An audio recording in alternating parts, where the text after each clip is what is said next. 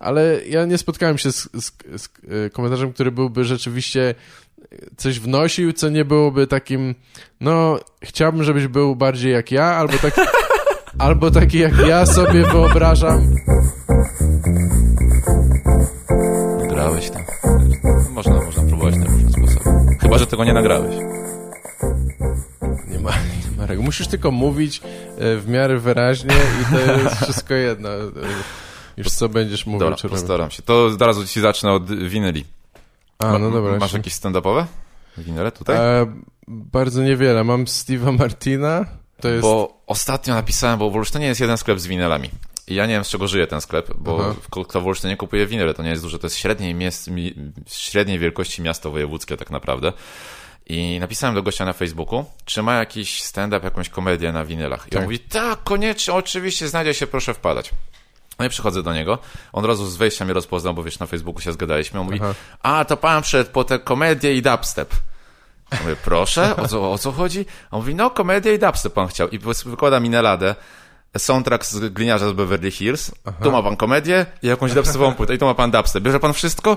Mówię, "Ej, momencik, momencik, momencik. Nie o to mi chodziło, chodziło mi o stand-up. A on mówi, jak stand-up, że co? No mówię, że to jest taka komedia, że właśnie, no tu, a to nie jest komedia, przecież Gliniarz z Beverly Hills to jest komedia, jak najbardziej. Jak najbardziej. Więc no nie dogadaliśmy się i potem przez pół godziny mu tłumaczyłem, że rzeczywiście stand-up też występuje na winylach. O wiesz, no sklep cały w winylach z- zawalony No i on w tak. ogóle nigdy nie słyszał o nic. A myślałem, że wyrwę jakiegoś właśnie Priora albo Karlina za 5 ziko, albo coś takiego, że mi się uda, to nie hu, Ale powiedział, że on często jeździ na jakieś giełdy i tego typu rzeczy, jak coś zobaczy, tam da, dają mu parę nazwisk, to koniecznie wtedy się do mnie odezwie i od tej pory się do mnie nie odezwał. A ja też nie kupiłem sobie tego gliniarza z Beverly Hills, po prostu soundtracku do tego, bo nie o to mi chodziło. A jeszcze powiedział mi, ale to chodzi o to, żeby, żeby, żeby ktoś mówił. No mówię tak. I dał mi e, płytę mm, chyba nie pamiętam kto to był, ale to były wiersze Stachury, ktoś po prostu recytował. No i tu jest mówienie, a tu ma pan komedię. Pan se połączy i będzie wszystko w porządku. Sobie jednocześnie. Także, także E. tu, się- tu się nie załapało. Chciałem właśnie zrobić jakiś o winylach, wiesz, jakiś materiał, Aha. bo ludzie nie wiedzą, że na winylach w ogóle, wiesz, stand-up wychodził albo coś takiego. Mnóstwo- ludzi o tym po prostu nie wie, więc No tak, przy okazji. Jeszcze zrobić może w tym sklepie w ogóle coś nagrać, ale to nie wyjdzie, to, to już wiem. Ten, ten pomysł trzeba To było- zarzu- chyba, że zarzucić. to był taki beat po prostu, że ty mówisz o czymś, a ten koleś nie wie o co chodzi, tak? To jest... e, I on w ogóle E. brał wszystkie słowa tak jakoś, co mu nie powiedziałem, tak mega dosłownie, jakby mega, mega do siebie, że a, mówienie, to nie, to mówienie to mam. I wtedy właśnie poezję jakąś. Tu, tutaj pan mówi, to, to będzie dobrze. To On bardzo, bardzo chciał być pomocny może, no. W ogóle pewnie ludzie nie, nie bardzo wiedzą, że płyty audio były bardzo popularne, czy są nawet niektóre, Czy niektóre. wiesz znaczy, zależy jak, kogo określisz mianem ludzie, nie? No dobra, o kim mówimy. No, może myślę o takim przeciętnym polskim e, człowieku, który się interesuje stand-upem, no to ogląda tylko e, wideo, nie? Nikt tam, no chyba, że, że zaczyna zgłębiać rzeczywiście i szukać na przykład wszystkich wydawnic jakiegoś komika, no to no, trafi prędzej czy później, ale... No, myślę, Bo że... też nawet nie wiem, gdzie te płyty dostać, no nie wiem, no może jak, może są na Spotify'u czy coś tak. Nie, no, na... na Spotify jest masa tego, to akurat Aha, słuchałem okej. ostatnio, A, no dobra. sporo jest, jest mnóstwo rzeczy, które nigdy nie wyszły po prostu w wersji wideo i, i dlatego są jakieś bardziej interesujące. No tak. Ale myślę, że wiesz, jakieś właśnie takie winyle po, poniszczone, nawet jakieś Karlinów i Priorów, to gdzieś po giełdach muszą latać po No Polsce. gdzieś powinny być, ale one nie, pewnie nie docierały do nas za bardzo, bo albo sobie kupował jak ktoś, kto chce i sprowadzał, albo komu zależy, albo, yy, znaczy innej opcji nie ma, Nie, bo, no, jakieś bo niemieckie wydania może, nie wiem, nie było takiego. dystrybutorów, tak? Niemcy, tak? Niemcy Myślisz, że Niemcy to są znani z tego? że, że uwielbiają amerykański stand-up, tak? To dlatego mają takie kiepskie k- komedie do tej pory. Nie, bo to jest, wiesz, jakby inny sposób słuchania tego, nie na właśnie na Spotify, gdzieś tam w drodze, tylko Tak. sobie, wiesz, nalewa, nalewasz trochę whisky, nie, jakieś cygarko, odpalasz na swoim sprzęcie, jakiegoś tam, nie wiem, czy Karin akurat się nadaje, bo Karin te rzeczy, które wyszły mu tylko na audio, to jest straszna kupa tak na marginesie, moim zdaniem, w sensie tam jakiś ten klasowy clown i tak dalej. Czyli tego, 80% jego dyskografii. tego się Uważasz, nie da słuchać, stary, uważasz, że to jest udaje, kupa? że pierdzi buzią, nie, przez 20 minut i to jest No tak, bardzo są, śmieszne. są takie rzeczy rzeczywiście. Nie, no masz rację, ale to trzeba pamiętać, że to są lata, co, 70., 70, 80. no. E, no ale nie, no to wszystkie te z lat 90., co są znane, e, najbardziej chyba e, takie bity, gdzie on już jest taki jest bardzo ostry, trochę polityczny, to to też wychodziły najpierw na... tym- Mój ojciec to miał na kasecie, nie? Ja, ja to pierwszy raz słyszałem też chyba w wersji audio. No albo No, może widziałem na HBO. Było ale... dostępne właśnie też na HBO, czy potem w książkach, przecież on też mnóstwo rzeczy powielał z książek, czy, Tak. czy potem powielał w książkach tak naprawdę, więc, więc było dostępne w różnych formatach. No ale rzeczywiście coś takiego, wiesz, taką kolekcję winyli, to było fajnie mieć. Ja na razie kradnę z internetu głównie, to, to tym się zajmuję, Mhm. tak. Kradzież z internetu, jakby materiału kom- komików to jest to, co, co lubię, co robię, w czym się odnajduję. Chociaż na Spotify'u oczywiście również można tam rzeczy fajnych przesłuchać. Tak. Tak, i bardzo dużo pieniędzy idzie do autora z tego, że ty tam Słyszałem, że to są bardzo takie, mniej więcej jak stawki na, Szczególnie- na YouTubie, mniej więcej takie same, myślę. Tak. Nie, już chyba, już chyba na YouTubie lepiej, to, bo to przynajmniej są reklamy, które idą jakoś... No nie, no wi- wiadomo, to trzeba mieć takie porządne liczby, żeby cokolwiek zarobić, ale nawet ja dostaję tam może raz na rok czy coś, jakąś wypłatę, nie? A tą minimalną, a, a na Spotify myślę, że nigdy bym nie dostał, bo to są tak groszowe kwoty, że, że nie ma szans. No ale nieważne. E, To jest, ja trochę jestem przeciwny tym tym, sub, tym, że wszystko idzie w stronę subskrypcji, bardzo mi się nie podoba Aha. ten, ten model e, gospodarczy, bo to jest myślę, że trochę niekorzystne dla e, i dla konsumenta, i dla mm, no właśnie dla ludzi, którzy oddają te swoje materiały, no ale Nie no, myślę, że dla konsumenta to jest mega korzystne przecież, no to jest po to to zostało zrobione tak naprawdę, żeby Tak. tego konsumenta ściągnąć, wiesz, jak płacisz za Netflixa, tam ile teraz się płaci miesięcznie, ja nawet nie wiem, bo zrezygnowałem z Netflixa. no 40 zł, zło, 43 chyba złote za ten to- standardowy No to pakiet. stary, nawet jak obejrzysz, nie wiem, No tak, cztery tak. razy w miesiącu coś, to nie, nie obejrzałbyś tego po prostu za, za taką kwotę. Nie, absolutnie, tu masz, tu masz rację, oczywiście cenowo i jest to wygodne. E, No i no dobra, z filmami to faktycznie bardziej dla mnie to może ma sens. E, Chociaż e, teraz wziąłem, na, przerwałem, wziąłem na, znowu na próbę Netflixem na moją babcię i e, nie, bo przez jakiś czas w ogóle nie oglądałem i płaciłem przez tam przez kilka miesięcy, nie, ale zrezygnowałem i, i tak patrzę na tą ofertę, naprawdę nic mnie tam, tam jest strasznie dużo szlamu. Znaczy, jak chcesz oglądać seriale non-stop, no to spoko, rzeczywiście trochę tego jest. No albo dokumenty, nie, bo na- dokumenty na Też, Netflixie. tak, to, to, ale to jest... na przykład wybór filmów czy coś jest taki bardzo... Nie, fatalnie jest, to, to, się zgadzam. Znaczy też nie wiem, czy to zależy od regionalnych ustawień, nie? Czy, No czy jako Polacy tak. mamy po prostu to obcięte w stosunku do, do innych, ale to, co oni tam puszczają, to jest jakieś chłami, to jeszcze lata 90., 2000, tego typu rzeczy, tam jest tak, tego dużo masa. jest takich. Albo coś znika, nawet, nawet jakichś takich nowszych rzeczy, bo pamiętam, że przez chwilę nie, nie było jakichś rzeczy, które nawet chyba oni zrobili. Chyba jakieś, nie wiem, wygasła im licencja i to czasami jest napisane, nie, że tam, no, dostępne tylko, kurwa, przez tydzień, czy może to mi się z HBO pomyliło. Ale Nie nieważne. E, Ale tylko już kończąc temat tego Spotify, czy coś, ja akurat muzykę, ja lubię mieć i słuchać w każdej chwili, kiedy mogę, w, e, znaczy kiedy chcę, w dobrej jakości i móc przenieść to gdziekolwiek. Ja nie, nie lubię tego, że muszę mieć internet, muszę być zarejestrowany i to, żeby posłuchać na Ty przykład to czegoś albo coś obejrzeć. po prostu taką pigułkę MP3, jak kiedyś były i będziesz nosił przy sobie. No- Że jesteś audiofilem po prostu i No wiesz, tak, ale jak masz, ale jak korzystasz ze Spotify'a, no to nie, nie masz takiej przecież możesz możliwości. też e, offline korzystać. Tak, możesz? Tak, Aha. wykupisz, tak. A, okej, jak kupisz Wtedy masz bez reklam i to, to co sobie przesłuchasz, tam ci ląduje gdzieś tam, że chyba, Aha, nie wiem. Stary, no ja mam taki dobra. słaby telefon, że i tak w telefonie z tego nie korzystam, tylko w domu, więc No dobra, powiedzieć. rozumiem, rozumiem. Ja jestem kurwa głupi, bo ja lubię mieć tą muzykę. Ja kupuję, ja, ja czasami kupuję płyty CD do tej pory, żeby e, sobie to zripować e, w flaku albo w jakimś porządnym MP3 czy coś, bo mnie nie zadowala to, co oni sprzedają jakieś kurwa na, na Amazonie, jakieś tam 192, no już pewnie teraz jest lepsze, ale mi się to nie Ale podoba. zrobiłeś sobie i... kiedyś test na ślepo? Czy rozpoznajesz naprawdę? Tak, oczywiście. Tak? Nie, no serio. No, znaczy, no wiesz, no to zależy od muzyki, zależy od tego, jak one były, jak zrobione są. Te, możesz słuchać dwóch i MP3 o tym samym bitrate będą No jasne, brzmiały jasne. zupełnie inaczej, bo ktoś inaczej je trochę zakodował czy coś.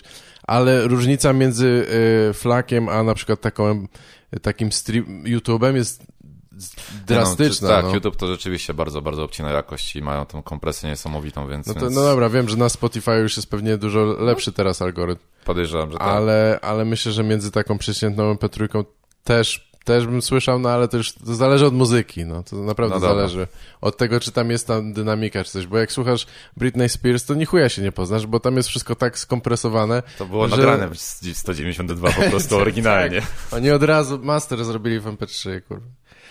E, ale dobra, nie, bo, bo pierdolę jakieś rzeczy jak stary dziadek. Nie, no to właśnie, bo pogadajmy- jestem, jestem trochę jakby zaskoczony, bo ty jesteś stary, nie? I, a jeszcze słuchasz tyle muzyki. Bo ludzie, tak podobno jest taki Tak. moment w wieku 30 lat, że przestajesz poznawać jakąś dużą ilość nowej muzyki i w ogóle jakby ilość muzyki, której słuchasz, którą konsumujesz ci spada. Ja zawsze miałem pretensje do mojego starego o to, bo mój stary Tak. był takim, wiesz, rockowcem kiedyś i tam tylko te Deep Purple i inne Black Sabbaty. Aha.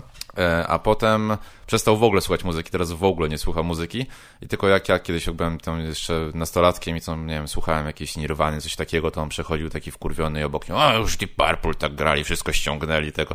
A on od 30 lat pewnie nie słyszał żadnej piosenki Deep Purple, może No nie od 30, ale od 20 lat nie słyszał żadnej po prostu, bo nie słucha w ogóle muzyki. I Ja Tak. widzę też to po sobie, że słucham coraz mniej. Bardziej różnorodnej, ale mniej zdecydowanie. Już nie wiem, niektórzy tak mają, że wstają rano i pierwsza rzecz, którą robią, to włączają muzykę. A, okej. Ja nie potrzebuję, bo mogę na ciszy wszystko robić na luzaka i jest, jest, jestem z tym spoko. Występować nawet ze stand-upem. O, nawet, nawet, bardzo ładnie. Sorry, że nie, nawet nie chciałem cię pojechać, ale to był idealny moment. Nie, chyba, się, chyba jest z tym sporo prawdy. Ja y, coraz mnie...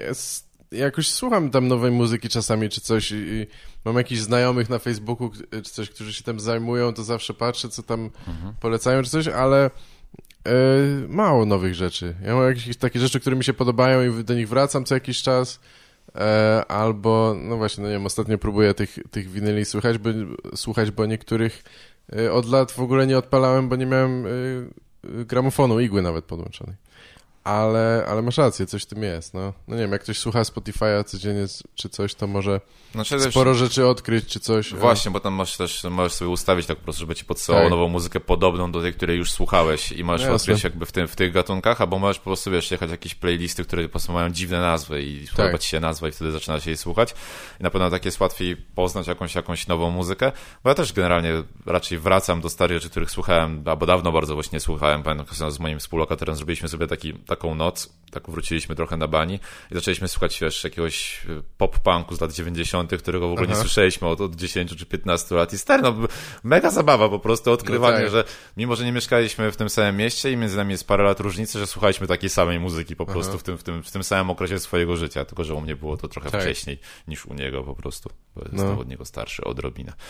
No ale to właśnie. Takie Nie no, mu, muzyka zawsze była dla mnie dość istotna. W sensie, ja, ja byłem zdziwiony, jak ktoś mówił, że e, słucha byle czego, albo niczego nie słucha, albo coś. no, Nigdy tego nie rozumiałem. Ale trochę już teraz bardziej. e, Dla mnie chyba jest kwestia taka, że nie mam. e, Niewiele robię takich rzeczy, gdzie mogę tą, ten słuch poświęcić. Wiesz o co chodzi? No, rozumiem, żeby, żeby no. słuchać muzyki. No nie wiem, też podcastów słucham na przykład nie, niewiele i to tylko albo jak nic nie robię, albo nie wiem, sprzątam czy coś takiego. Bo jak siedzę gdzieś przy kąpie, to albo czytam, albo słucham czegoś, Tak, co, tak. pracy jakiś, cokolwiek. Nie, nie mogę tej... Ja podcasty też zdecydowanie albo Muzyka mi gdzieś przeszkadza. idę, po prostu, więc w drodze mogę sobie posłuchać, albo gram w jakąś gierkę, która jest na tyle mało obserwu obserwująca mój mózg, że jest jakaś prosta, no, nie jest jakaś super No tak. zręcznościowa i tego. I wtedy mogę sobie w tle puścić po prostu godzinkę tam czegoś, bo rzeczywiście, żeby tak usiąść na dupie i słuchać podcastu przez dwie godziny, to bym chyba miał problem z tym, szczerze no powiedziawszy. tak, no. No właśnie, ale a słuchasz jak jesteś tam na mieście czy coś, gdzieś Mhm. wychodzisz? Okej, no dobra, widzisz, bo to przynajmniej tyle, bo ja nawet muzyki za bardzo nie słucham jak gdzieś jadę, bo jestem w, na przykład w metrze, jest za głośno, albo w tramwaju też jest, kurwa, jestem stary po prostu, tak. No wiesz, no Nie, to jest ale- ten problem, że ja nie mam metro w Olsztynie, nie? Tak. Więc, nie chcę mi się z jakimiś wielkimi słuchawkami zapierdalać, żeby, wiesz, żeby posłuchać przez pół godziny muzyki. Staram się trochę czytać książek więcej ostatnio, ale to też, to też jest bardziej absorbujące No, niż stary, cokolwiek. polecam inną rzecz, jak masz tak właśnie parę minut dziennie, jesteś w jakimś tramwaju, jesteś coś takiego, się zacząłem uczyć francuskiego w ten sposób. Aha. I na razie idzie spoko, jestem Tak. zadowolony. W sensie musisz mieć jednak albo słuchawki, albo przykładać sobie telefon do ucha, bo tam jest jeszcze, wiesz, wymowa No i musisz sobie to powtórzyć i trochę wyglądasz wtedy dziwnie pewnie w tym tramwaju, no ale jebać, no tam ludzie, co tam ludzie myślą, e, ale jakby ten system, akurat korzystam z Duolingo Aha. i okazało się, że na mojego Windows Phone'a nie ma czegoś takiego jak polsko-francuski, więc uczy się angielsko-francuskiego, więc przy okazji szlifuję sobie angielski, to jest spoko, ale na razie już widzę pewne jakby jakieś postępy, bo trzy lata uczyłem się na studiach francuskiego i kurwa nic nie pamiętam, po prostu zero, Tak. nie potrafię kupić bagietki w sklepie, nawet nic z tych rzeczy, a tu po paru dniach już wiesz, że zaczynasz sobie utrwalać, w ogóle bardzo fajnie jest to zrobione i nie płacą mi za to jeszcze, żebym ich reklamował, więc Duolingo, polecam bardzo. Y, Ludzie tak narzekają czasami, że o, szkoda, że nie nauczyłem się angielskiego tak jak ty, jak byłem mały, czy coś, nie? Ja mówię, kurwa, to była mega trauma dla mnie. Naprawdę jako dorosły masz dużo więcej możliwości i chyba może jest tak bardziej in, intencjonalnie się uczysz, nie? Że ci zależy na tym, że to wykorzystasz cokolwiek. Tak. A w szkole cię zmuszają, czy cokolwiek, nawet właśnie... To jest no, tak samo taka opcja z książkami jest, nie? Że to Tak. jest, o, że w szkole musiałem, pamiętam, że przez całe liceum nie przeczytałem żadnej lektury, nie, przeczytałem jedną, bo się założyłem z, z nauczycielką, po prostu czytałem inne rzeczy, które chciałem czytać. Aha. I jakieś tam, wiesz, na przerwie jakiegoś mędla gdańskiego. Co, co czytałeś? Mędla gdańskiego, bo Aha. to ma z 30 stron, to na przerwie mogłem przeczytać, to Okej. żeby się, wiesz, bo bo jest kartkówka, to trzeba przeczytać. Założyłeś się z nauczycielką, że, No. że nie przeczytasz żadnej Nie, książki? nie, nie, nie. Zresztą nie czytałem książek i ona jakby nie było, była na tyle ogarnięta, że wykminiła. No I nie czytam tych książek, że czytam przed jakieś streszczenie i to wystarczy, żeby dostać truje i to jest jakby cool. No to tak. Ale powiedziała mi, że w takim razie możemy się założyć, że nie przeczytam przez jedną noc archipelagu Gułak chyba. Aha. To ma jakieś 800 stron. I ona powiedziała, że nie przeczytasz na jutro. Powiedziałem, ta, ja nie przeczytam, to zobaczymy zaraz. Siedziałem całą noc, przeczytałem całą tę książkę i rano przychodzę taki na pewniaka, po prostu wiem wszystko. Ona mówi, 800, chyba nie przeczytałeś 800. 800 Czytałem przez noc. Naprawdę? Naprawdę.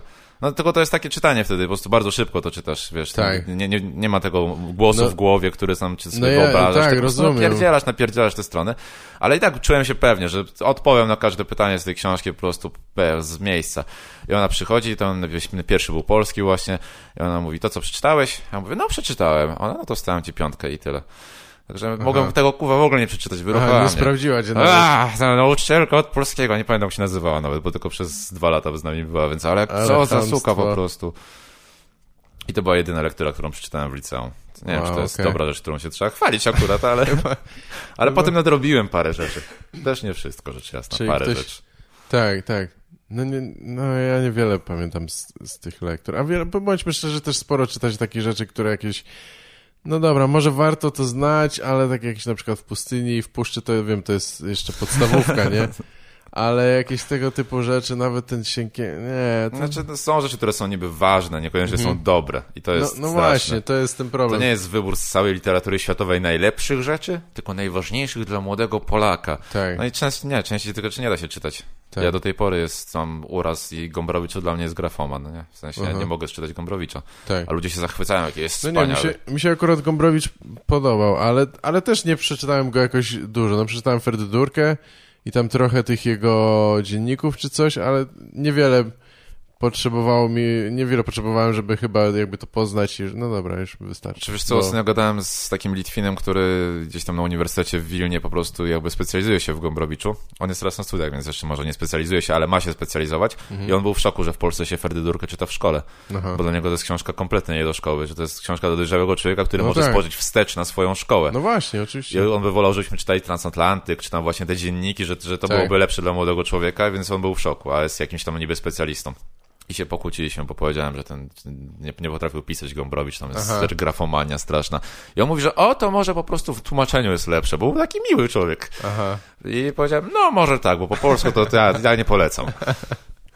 No nie A tak, to nie... też pewnie jakieś, wiesz, z mojej strony po prostu przy, uprzedzenie właśnie z liceum, czy, czy z jeszcze No wcześniej. jasne, możliwe. No nie wiem, czy grafomania, ale rzeczywiście może... To, to jest też taki ty, pewnie typ li- literatury, że jest bardzo specyficzny i tam jak ci się nie podoba, to to nie, nie ma już ci się co innego podobać. Tak, Tak.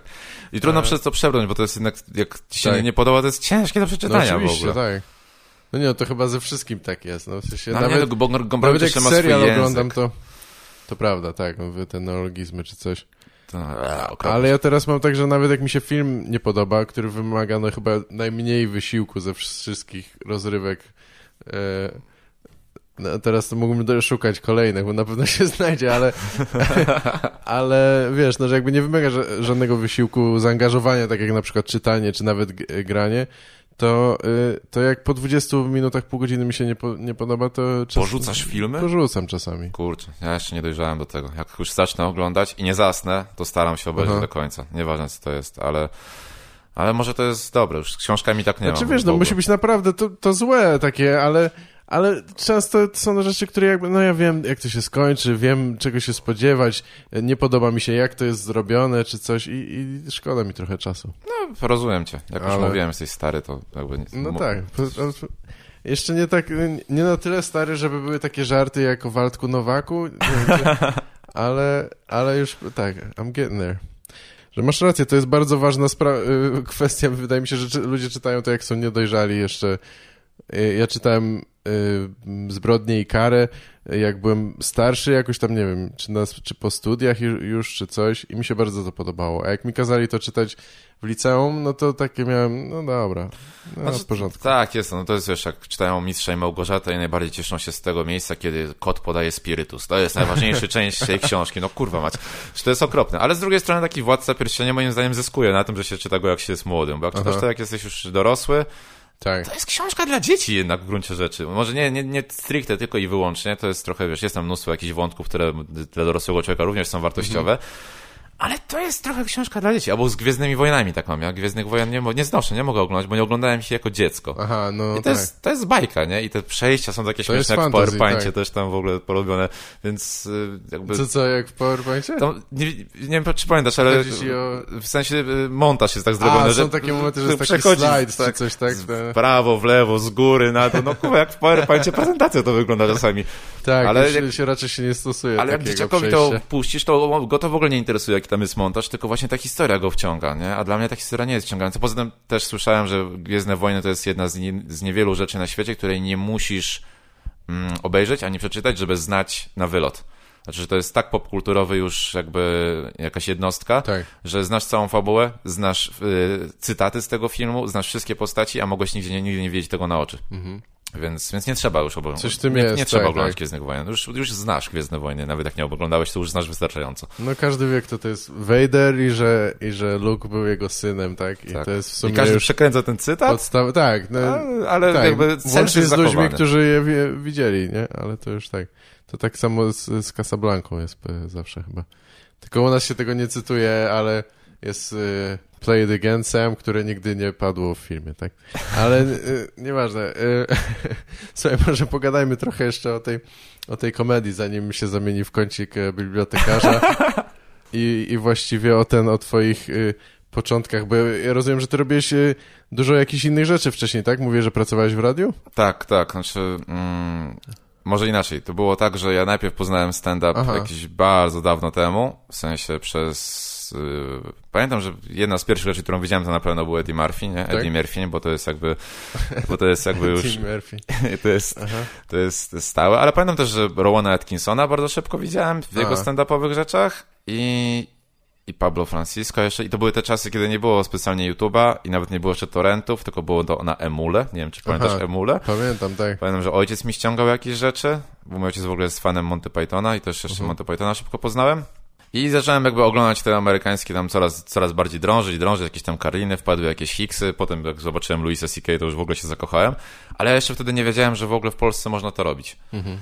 I potem zobaczyłem w telewizji. Czyli mówimy o taki okres od 2000 Piątego, tak? 2005, coś takiego Aha. może być, może być. O, to było nie, to byłoby więcej niż 10 lat już. To może 2008, 2007, okay. coś takiego.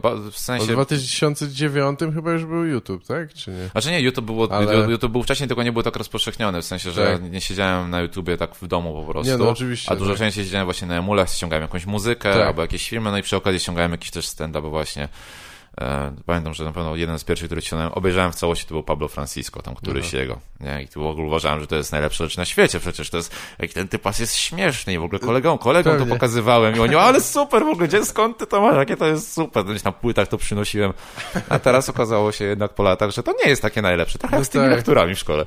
No jasne. No i w każdym razie i jakby tym byłem zarany. I właśnie nie widziałeś nie... nic inne, nic w tym stylu ani lepszego wtedy, wtedy nie? No tak. W sensie ktoś taki jak Pablo Francisco to był... E, to był kosmos, Evenement, bo nikt, nie widziałeś nigdy kogoś, kto robi coś podobnego. Jasne, to nie był, wiesz, Jerzy Kryszak w Opolu, tylko tak. to był nagle typas, który w ogóle nie dość, że przeklina i mówi śmieszne rzeczy, robi te wszystkie głosy, Aha. strasznie skacze po tej scenie, więc Poci było... się, to najważniejsze, o, bardzo tak. się poci. Więc to było bardzo interesujące wtedy. I, i, I, tego trochę oglądałem, no ale ja nie wiedziałem w ogóle, że w Polsce coś takiego się, coś takiego się dzieje. Znaczy wiedziałem, że no jest jakiś Marcin Daniec, nie, tego typu rzeczy, ale w którymś tam roku, już jakiś tam później trafiłem w końcu w telewizji, na, nie pamiętam czy HBO, czy Comedy Central to było tak. tego. I pierwsza osoba, którą zobaczyłem z Polski robiąca stand-up, to był Czarek e, Jurkiewicz. Aha, no tak. I on miał wtedy jeszcze takie, takie afro trochę, takie tak, skręcone takie włosy. dość. I zobaczyłem tego 30 sekund i uznałem, że nie da się tego oglądać i wyłączyłem to po prostu. Także pozdrawiamy Czarka bardzo serdecznie. A 30 sekund to nawet chyba nie dałeś mu jednego żartu opowiedzieć. E, Pierwszy żart No, okej, rozwa- pierwszy. rozwalił mnie na łopatki, bo on wychodził i tam był jakiś dym, coś takiego, nie pamiętam, który to był program. Tak, może źle to pamiętam w ogóle, może sobie to dopowiedziałem. I on powiedział jakiś żart z marihuaną, że o, żebyście wiedzieli, co my tam jaramy, czy coś takiego. Ja coś, Aha. coś ta... I Nie- nie uznałem, wiem, nie o, pamiętam o tego nie, zupełnie. nie, nie, to ja nie będę tego oglądał jednak. Ja przełączę. Może, może, jest, może jest kabaret akurat na jedynce. Ale to jest fajne, bo tak pokazujesz jak, jakby jak mi się wydaje, jak wiele osób odbiera, czy pierwszy raz y, no pierwszy raz odbiera komika, czy cokolwiek. To jakby bardzo mało masz czasu, żeby zrobić dobre wrażenie. To nie? jest, chwila, zwłaszcza Tak. kiedy jakby jeszcze nie wiesz y, o tym, o tym, że ten komik może mieć jakieś swoje pół godziny, albo ile będzie trwał ten występ, Tak. albo że on w ogóle robił jakieś występy. Dla mnie to był jakiś typas, który nagle mówił po polsku i wyglądał podobnie do kogoś, kto robił stand-up. Mhm. Zatrzymałem się na chwilę na, ten, przy tym pilocie od telewizora i tak na chwilę, a to dam mu szansę, dam mu szansę. Nope. Mhm. I, wyłą- I wyłączyłem to po prostu, czy przełączyłem coś innego. I potem od, jeszcze długo, długo lat mi zajęło, zanim w ogóle dowiedziałem się, że rzeczywiście w Polsce się to jakoś kręci, bo ja pierwszy raz wyszedłem na scenę w czerwcu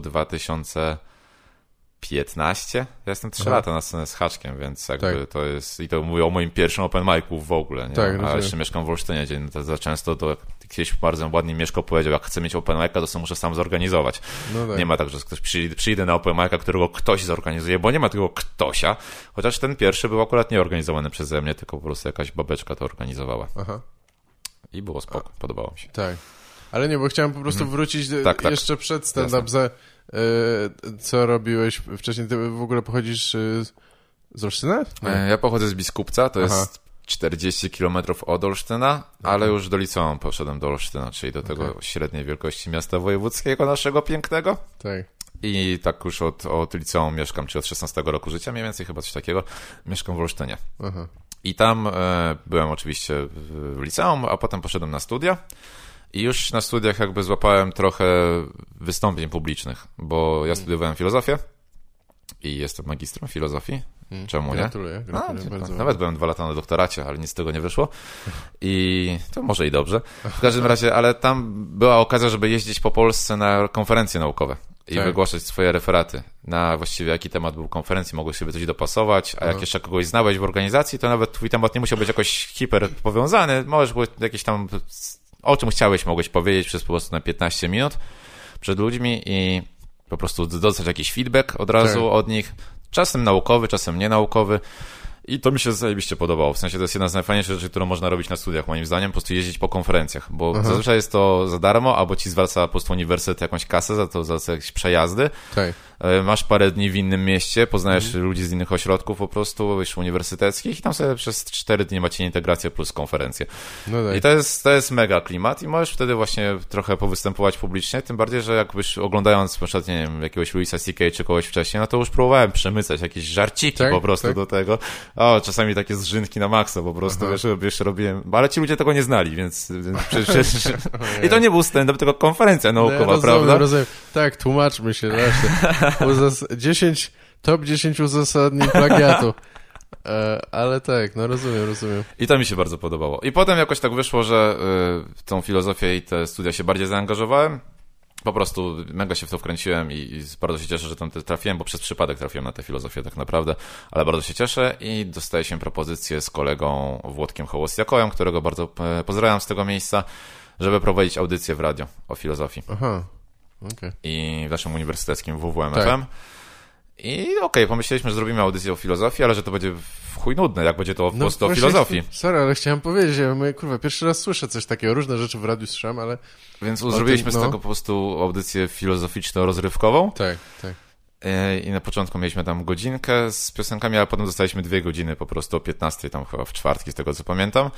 I już na początku nagrywaliśmy tak zwane puszki, czyli musieliśmy się nagrać, żeby oni zobaczyli w tym radio, czy to jest fajne, czy nie fajne, ale potem już lecieliśmy na żywca.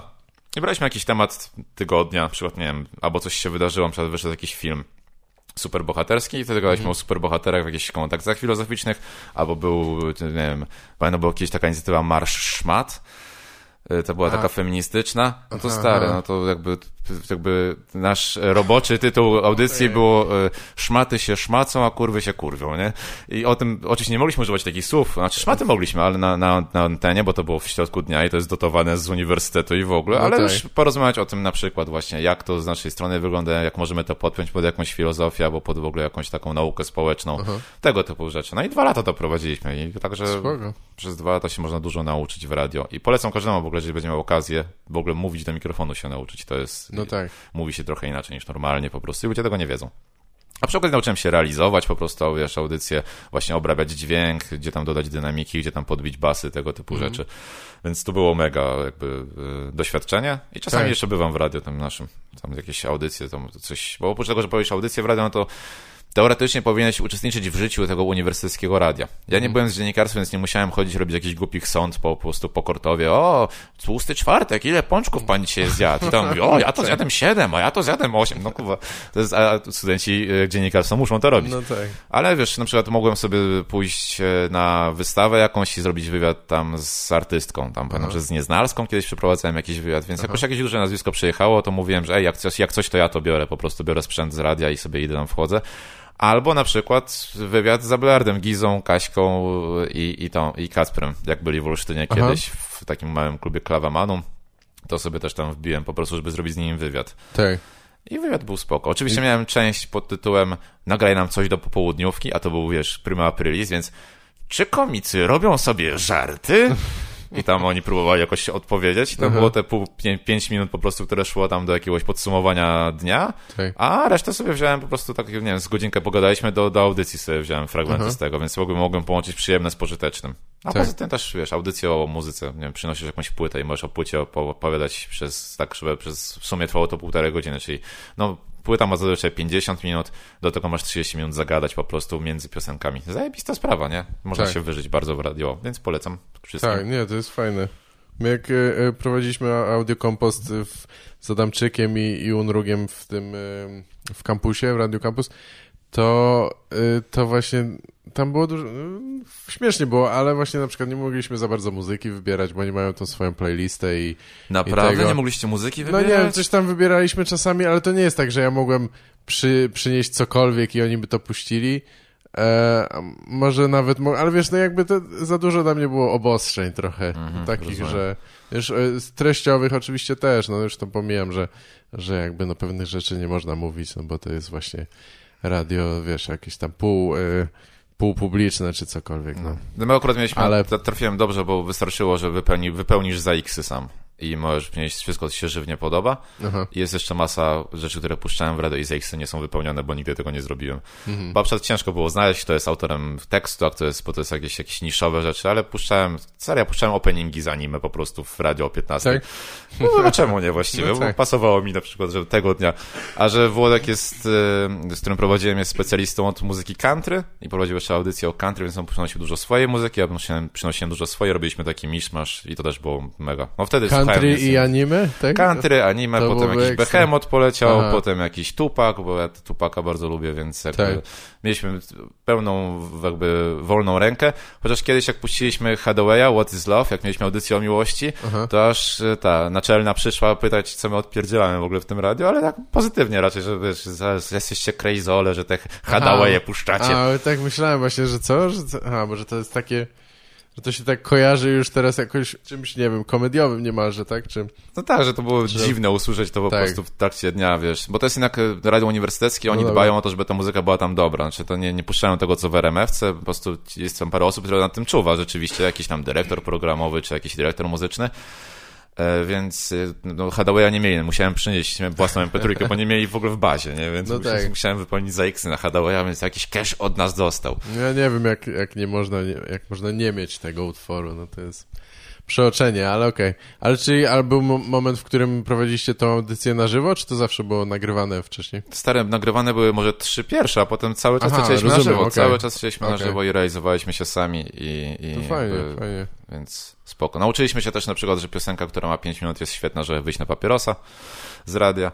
A ja piosenka taka na 4 minuty, to na przykład Włodkowi wystarczyła, a mnie nie, bo ja palę setki, nie? Więc Włodek wtedy wracał, coś zagadywał, ja, ja przychodziłem w trakcie po Aha. prostu, jak już, już trzeba było mówić do mikrofonu.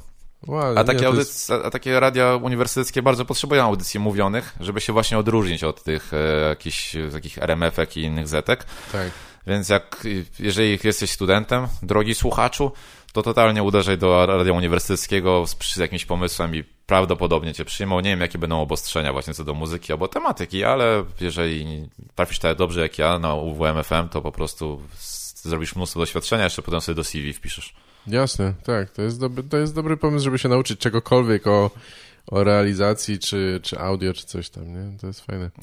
E, Ja myślę, że może być nawet sporo chętnych w tej, na większych uniwersytetach, ale może się mylę, może ludzie są zbyt zajęci e, kształtowaniem się na zarabianie pieniędzy. Co, z tego co wiem, to chętnych jest zawsze wszędzie mało strasznie, bo to jest też pewne zobowiązanie. No Ty tak. się zobowiązujesz, że co tydzień, jeżeli piszesz się w ramówkę, co tydzień jasne. masz tam być, jeżeli nagrasz coś wcześniej, to ma tam być przygotowane to po prostu Tak. i nie ma, że zachlejesz i nie przyjdziesz albo coś, bo no jednak wtedy możesz po prostu zostać wyrzucony najwyżej w świecie z, z tego radia, więc, więc myślę, że ludzie boją się zobowiązania, ale też boją się mówić do mikrofonu, bo No tak. zwłaszcza jak się nagrywasz, stary, to jest straszne, bo ty się nagrywasz, potem to przesłuchujesz, chcesz to poprawiać 8 razy, wiesz, chcesz to po prostu wymienić, czy to jest dobrze, czy nie, i się denerwujesz. Jak lecisz na żywo, to 5 minut po wyjściu z radia już nie pamiętasz, co mówiłeś i wiesz, ale ludzie tylko słuchali tam, gdzieś, Tak. tego, gdzieś to pamiętają. Ale ty masz E, większy luz. Na żywo właśnie to jest okej, bo niby to, to coś, ale w internecie trochę mnie to przeraża, natomiast na co dzień zupełnie o tym nie myślę, ale jest to... Nie chcę dawać nikomu pomysłów, ale no, gdyby ktoś na przykład chciał zmontować moją wypowiedź, w której mówię coś, czego nigdy nie powiedziałem, to pewnie nie miałbym z tym większego U problemu. ciebie? Teraz na Ja mam- przecież mnóstwo twojego głosu jest w internecie. Tak, no ja mam bardzo specyficzną rytmikę, więc to brzmiałoby nienaturalnie, ale yy, w sensie ja mówię tak jakoś kurwa powoli i nieregularnie, ale, ale jakbyś chciał coś yy, manipulować, to, to nie ma problemu. E, na szczęście, e, te, dlatego zawsze się zastanawiam, czy to cieszyć się, czy martwić, że stosunkowo jeszcze, nie, że to nie y, przeszło do jakiegoś masowego odbiorcy, bo niektóre rzeczy, które tu mówiliśmy, to takie, mm, no nie wiem. nie, wiem nie wiem, czy one powinny wychodzić na szersze światło dzienne, nie? No, zawsze ale- mo- można cię postawić w złym świetle. A właśnie ciebie Tak. mówisz powoli, łatwo by zmontować stery, żeby to brzmiało dobrze. Pewnie tak. Jak ktoś mówi tak szybko i napierdziela, to wiesz, trudno mu tam wtedy pół słowa uciąć albo coś takiego, a tobie, stary, to robisz pauzy między słowami, to zaraz ci mogę zmontować. Tak, jakoś- nie, masz rację, rzeczywiście. Może po prostu, może ja myślę tak, że ja mam trochę ucho do tego i słyszę, kiedy coś jest zmontowane, zresztą jak, A, jak w radiu y, słuchasz reportaży czy coś, to tam, prawda, to dobrze to słychać i, i ty też y, to wiesz, ale, y, ale większość osób pewnie zupełnie nie zwraca na to uwagi. E, zresztą, nie wiem, to jest już chyba teraz na bardzo e, wysokim poziomie. Pamiętam, że jak parę lat wyszedł, parę lat temu wyszedł taki filmik przy udziale tego Jordana Pila, gdzie zrobili e, Obamę mówiącego y, różne dziwne rzeczy, żeby pokazać ludziom, że jakby jak łatwo jest teraz y, zmanipulować, y, stworzyć materiał, czy fake newsy i tego typu rzeczy, nie? ale to jest jakieś, jakaś E, nowa rzecz? To było jakoś tak, że on, on podkładał głos do... y, Nie, nowa, no właśnie to było chyba z... To mogło pewnie kiedy on był prezydentem jeszcze, czyli co, trzy lata temu, nie? Coś No, takiego. coś no w takiego, każdym razie chodziło o to tylko, że on tam podłożył ten głos Obamy, swój głos Obamy, no on nie jest idealny, ale można się nabrać.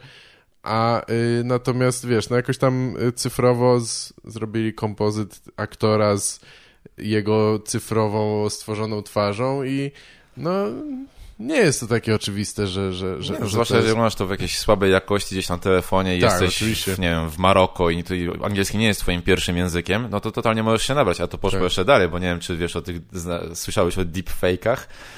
No, no tak, to właśnie chyba o to chodzi, ale nie No- wiem, co masz na myśli. Mam na myśli filmy porno, rzecz jasna. Aha, okej. E, prostu jest taki z Gal Gadot, który Aha. jest przerażająco dobry. Tak? Stary, no jeszcze 2-3 lata i będzie można zrobić, zwłaszcza jeżeli ktoś ma bardzo fotografowaną twarz, znaczy z różnych ujęć można po prostu brać te No źródłowe tak, rzeczy, jasne. tak właśnie jak aktorzy, jak polityce.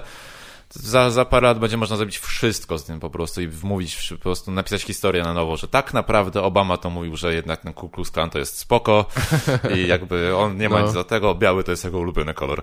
I totalnie będzie można to zrobić i nawet jak, jak będziesz wiedział, to będzie jeszcze tak, taka ta dolina niesamowitości, że to jest takie, że trochę niepokojące, bo to trochę wygląda niepokojąco. Tak. Jakby twój mózg odbiera to, że coś jest tu nie tak, ale to zmierza do czegoś takiego, że to będzie nie do, nie do odróżnienia. No tak, tak. Ale Znaczy- polecam ten z Gal Gadot. Spoko, nie, y, nie, nie robi to na mnie wrażenia, ale chyba muszę obejrzeć, y, tak, y, z powodów for research, jak to się... For Żeby- academic purposes. Dokładnie. Ale no nie wiem, kiedy nam się uda pokonać, znaczy nam, tak mówię, jakbym miał jakikolwiek wkład to, e, zamiast po prostu siedzieć i biernie konsumować, ale kiedy się uda pokonać tą właśnie tą dolinę, jak mówisz, tej, Niesamowitości, Uncanny To- Valley. tak, to jest, to jest chyba ten taki najtrudniejszy krok, to jeszcze myślę, że to będzie długo jeszcze trwało. No, O, ja myślę, że mylę. krócej niż nam się wydaje. Mhm. W sensie, że to idzie tak teraz szybko i też pomyśl o ilu rzeczach my w ogóle nie wiemy, które już są dostępne, wiesz, No masz rację, ale jeśli chodzi o grafikę komputerową, to mam wrażenie, że jest taki, teraz jest najmniejszy już jakby przyrost jakości co do mocy obliczeniowej, nie? Niby ten sprzęt jest coraz mocniejszy, ale już ta grafika y, bardzo mało się poprawia. Mhm. Że Znaczy- mieliśmy ten skok i tam przy Crysisie, czy jak on się tam nazywał, czy, czy była taka gra kiedyś, Crysis chyba się nazywała, która miała taką wyjebaną Aha, no trawę, tak. że wyglądała jak prawdziwa i ta gra ma z 10 lat w tym momencie. I ta trawa nie poprawiła się specjalnie w tych no, wszystkich no grach. nie, pewne rzeczy się, myślę, że najbardziej się jakieś takie tekstury, nie wiem, jak patrzę na y, wygenerowaną twarz i tam są te pory i włosy i wszystko, to to robi wrażenie, ale jeśli chodzi o realistyczność takich rzeczy jak oczy, mi- mimika czy coś, no to tam jest jeszcze duża właśnie, duża przepaść moim I zdaniem. myślę, że to już właśnie w tym momencie może, no patrząc na ten The Last of Us na przykład, tamtą Aha. Ellen Page zrobili po prostu świetnie, No tak. ale to chyba już jest bardziej, przychodzi właśnie nie ze strefy tego, jaką mamy moc obliczeniową, tylko jak artysta do tego usiądzie. Bo to jednak trzeba mieć to, wiesz, możesz mieć najlepszego programistę, on też nie zrobi tego tak dobrze, jak może zrobić to artysta malarz, na przykład, który po prostu wie, gdzie to światło cienie i jak je tam ułożyć, żeby to wyglądało Tak. bardziej, więc myślę, że to przejdzie właśnie do bardziej artystycznych rzeczy, jak te Telltalesy robili tam te swoje jakieś, jakieś rzeczy i one wyglądały często lepiej niż, niż gry, które wymagały, nie wiem, większego, lepszego sprzętu, bo po prostu był na coś innego położony nacisk. No tak, nie, teraz jest bardzo dużo gier, które no, wykorzystują jakiś trochę inny styl, nie? Masz rację, tak. y. Zresztą to jest ciekawsze, no bo ile można oglądać realistycznego kolesia, który wygląda jak Nathan Drake, oni wszyscy kurwa wyglądają identycznie, to jest po prostu biały, dobrze, dobrze zbudowany typ, o, o szatynowo jakiś ciemny, identyczne mają mordy nawet, to jest dla mnie takie dziwne trochę, że Wiesz co, myślę, że po prostu wzięli tych wszystkich aktorów filmów akcji, zmiksowali i wyszła ta twarz po Tak, prostu. może tak. Ciekaw jestem, czy oni robili jakieś, jakieś obliczenia, kto jest najbardziej reprezentatywny dla przeciętnego y, białasa. No bo to nawet nie z jest kim się przeciętny odbiorca, co? Z kim się możesz utożsamić, że to ja Tak. jestem tym Drake'iem, totalnie, to jestem ja i siedzę i wpierdalam te chipsy i gram w tę grę i patrz jak skacze, kurwa, patrz jak skacze. Strzelam zawsze do celu. E, No tak, no to też trochę jest ciekawe, dlaczego e, no ale już wchodzimy w tak nerdowskie tematy, bo chciałem powiedzieć po prostu, że skąd się wzięło, że akurat ten typ jest reprezentatywnym, przeciętną postacią w akcji, no bo to nie jest tak, że to jest przeciętny odbiorca, tylko jeśli patrzysz na północnoamerykański wycinek, y, wiesz, kontynentu i populacji, no to okej, ale ale jak weźmiesz pod uwagę konsumentów z całego świata, no to nie, no to nie ma sensu już wtedy. Nie no właśnie, to ma jeszcze sens o tyle, że dla konsumentów, jeszcze jakbyśmy grali w cywilizację, to Stany wygrały kulturowo i wszyscy kojarzą aktora z Tak. filmów akcji po prostu z filmami akcji. Znaczy, nie, No dobra, nie, nie, rację, nie tak. trzeba być e, podobnym do Stallona, że wiedzieć, że Stallone to jest film, z, z filmu akcji po prostu jakiś Rocky albo inny Rambo. Tak. I dlatego myślę, że stąd to wynika, że po prostu jest, mamy taki już wzorzec kulturowy, że koleś, który jest, nie wiem, e, skacze na linach i w ogóle Mhm. odkrywa te wszystkie katakumby, no to jest przecież Tom Cruise totalnie. To musi być Tom Cruise, mimo że jest kurduplem, to Tom Cruise jest naj- najlepszą postacią, postacią do tego, No a tak. nie, nie wiem, jakiś Karim, kurna, z, z Libanu na przykład. aha. no, jaki tam Karim z Libanu? Gdzie tam? Nie widziałem żadnego filmu o Karimie z Libanu nigdy, a z Tomem Cruise'em widziałem z 12, więc coś, to jest, coś tu jest nie gra. No tak, no. Ja myślę, że to się zacznie zmieniać już, ale... ale e, I dla mnie te przyczyny jakby nie są zbyt istotne. Mnie, mnie, pierdoli, czy to jest polityczna poprawność, czy nie. Jakby jeśli wy, wynik będzie spoko i ludzie są z tego zadowoleni, to ja nie widzę w tym nic złego, no ale okej. Podobno dlatego Keanu Reeves jest e, tak popularny w niektórych rejonach świata, Aha. że on nie wygląda dokładnie jak po prostu, nie ma takich kaukaskich Tak. rysów. Tak, nie jest- wiadomo skąd on Że dokładnie mógłby jest. być mieszanką Azjaty z czymś i dlatego w niektórych regionach świata jest po prostu bardziej popularny jako, jako aktor. I poza tym, ta, ta, a człowiek nie potrafi grać przecież, po prostu Keanu Reeves ma dwie miny. Jakby Nie wiem, nie wszyscy tak mówią zawsze, ale ja, ja nie wiem, czy to jest prawda. No, on grał sporo kiepskich filmów z, y, zrobił, ale... Czy zrobił sporo kiepskich filmów tak naprawdę? Zrobił kilka mega dobrych, Aha, w których... Na przykład? e, No Matrix weźmy. No, no właśnie, i tu, jest, tu się zaczynają schody. Bo dla mnie Matrix to, No nie jedynka. jest, to nie jest dobry film, ale to jest kurwa zależy jak na to patrzysz. Dobra, to no. może inaczej. Nie, Oglądałeś Matrix tak, y, Matrixa tak y, jakoś ostatnio? W sensie jak... nie ostatnio. No, nie. no właśnie. No, Ale na studiach jeszcze go oglądałem, bo tam wszyscy się jarali tym, że Aha. jakie to jest, wiesz, że to jest właśnie platońska tam, ta, y, jak ona się nazywa, jaskinia. Ja tam tego nie widzę specjalnie, Aha. w sensie, po czym film jest strasznie jakby pretensjona, pretensjonalny, tak się mówi? no tak, jest trochę, pretensjonalny. tak. Natomiast dalej jest Dla mnie spoko. to jest taki dla rozwijających się chłopców film, zdecydowanie. Doskonały właśnie, ale... w każdym razie jest Ale- ważnym filmem, tak? Tak. Kogoś uważał. Nie, no dobra, no to jest, kulturowo. y, to zawsze można się do czegoś przyczepić, masz rację, to, y, to był film tak w jakiś sposób. Ale John Wick ci się nie podobał. Ale też Matrix podpierdolił dużo rzeczy od innych filmów i po prostu sprzedał Z to lepiej, nie? To jest mnóstwo- wiadomo, no. spod- pod- tak, że Johna z- Wicka jeszcze nie, nie widziałem niestety, wiem, wszyscy polecają, znaczy dużo osób poleca i obejrzę jeszcze kiedyś, No ale tam ale... akurat w Johnny Wicku chodzi o to, żeby Keanu Reeves nie miał emocji, więc jest idealny do tej roli, bo nie ma emocji. tak. Więc jakby tu się wpasował. I ma ciągle tą samą minę, znaczy ma taką, że jest smutny, albo jest zdenerwowany troszkę. Aha. Ale tak troszkę, także nawet nie, nie marszczy brwi do końca, tylko i Tak. ma, ma te dwie miny i tego. Ale ja tak mam z wieloma aktorami, że naprawdę uważam, że jest duża różnica między dobrym aktorem a złym. Że Christian Bale dla mnie też ma dwie miny. I to jeszcze Mhm. jedna jest, robi taki ryj trochę jakby miał kaczkę taką robi tego. I to Aha. są dwie miny Christiana Bale'a dla mnie. Mimo, że też grał w wielu filmach, które są spoko bardzo, ale Tak. nie uważam, żeby to był jakiś wybitny aktor. Rozumiem. Ale, Niestety- by, ale byś dostał wpierdol od niego. to jest, to sprawia, on sprawia wrażenie takiego człowieka, który nie, niekoniecznie panuje nad sobą.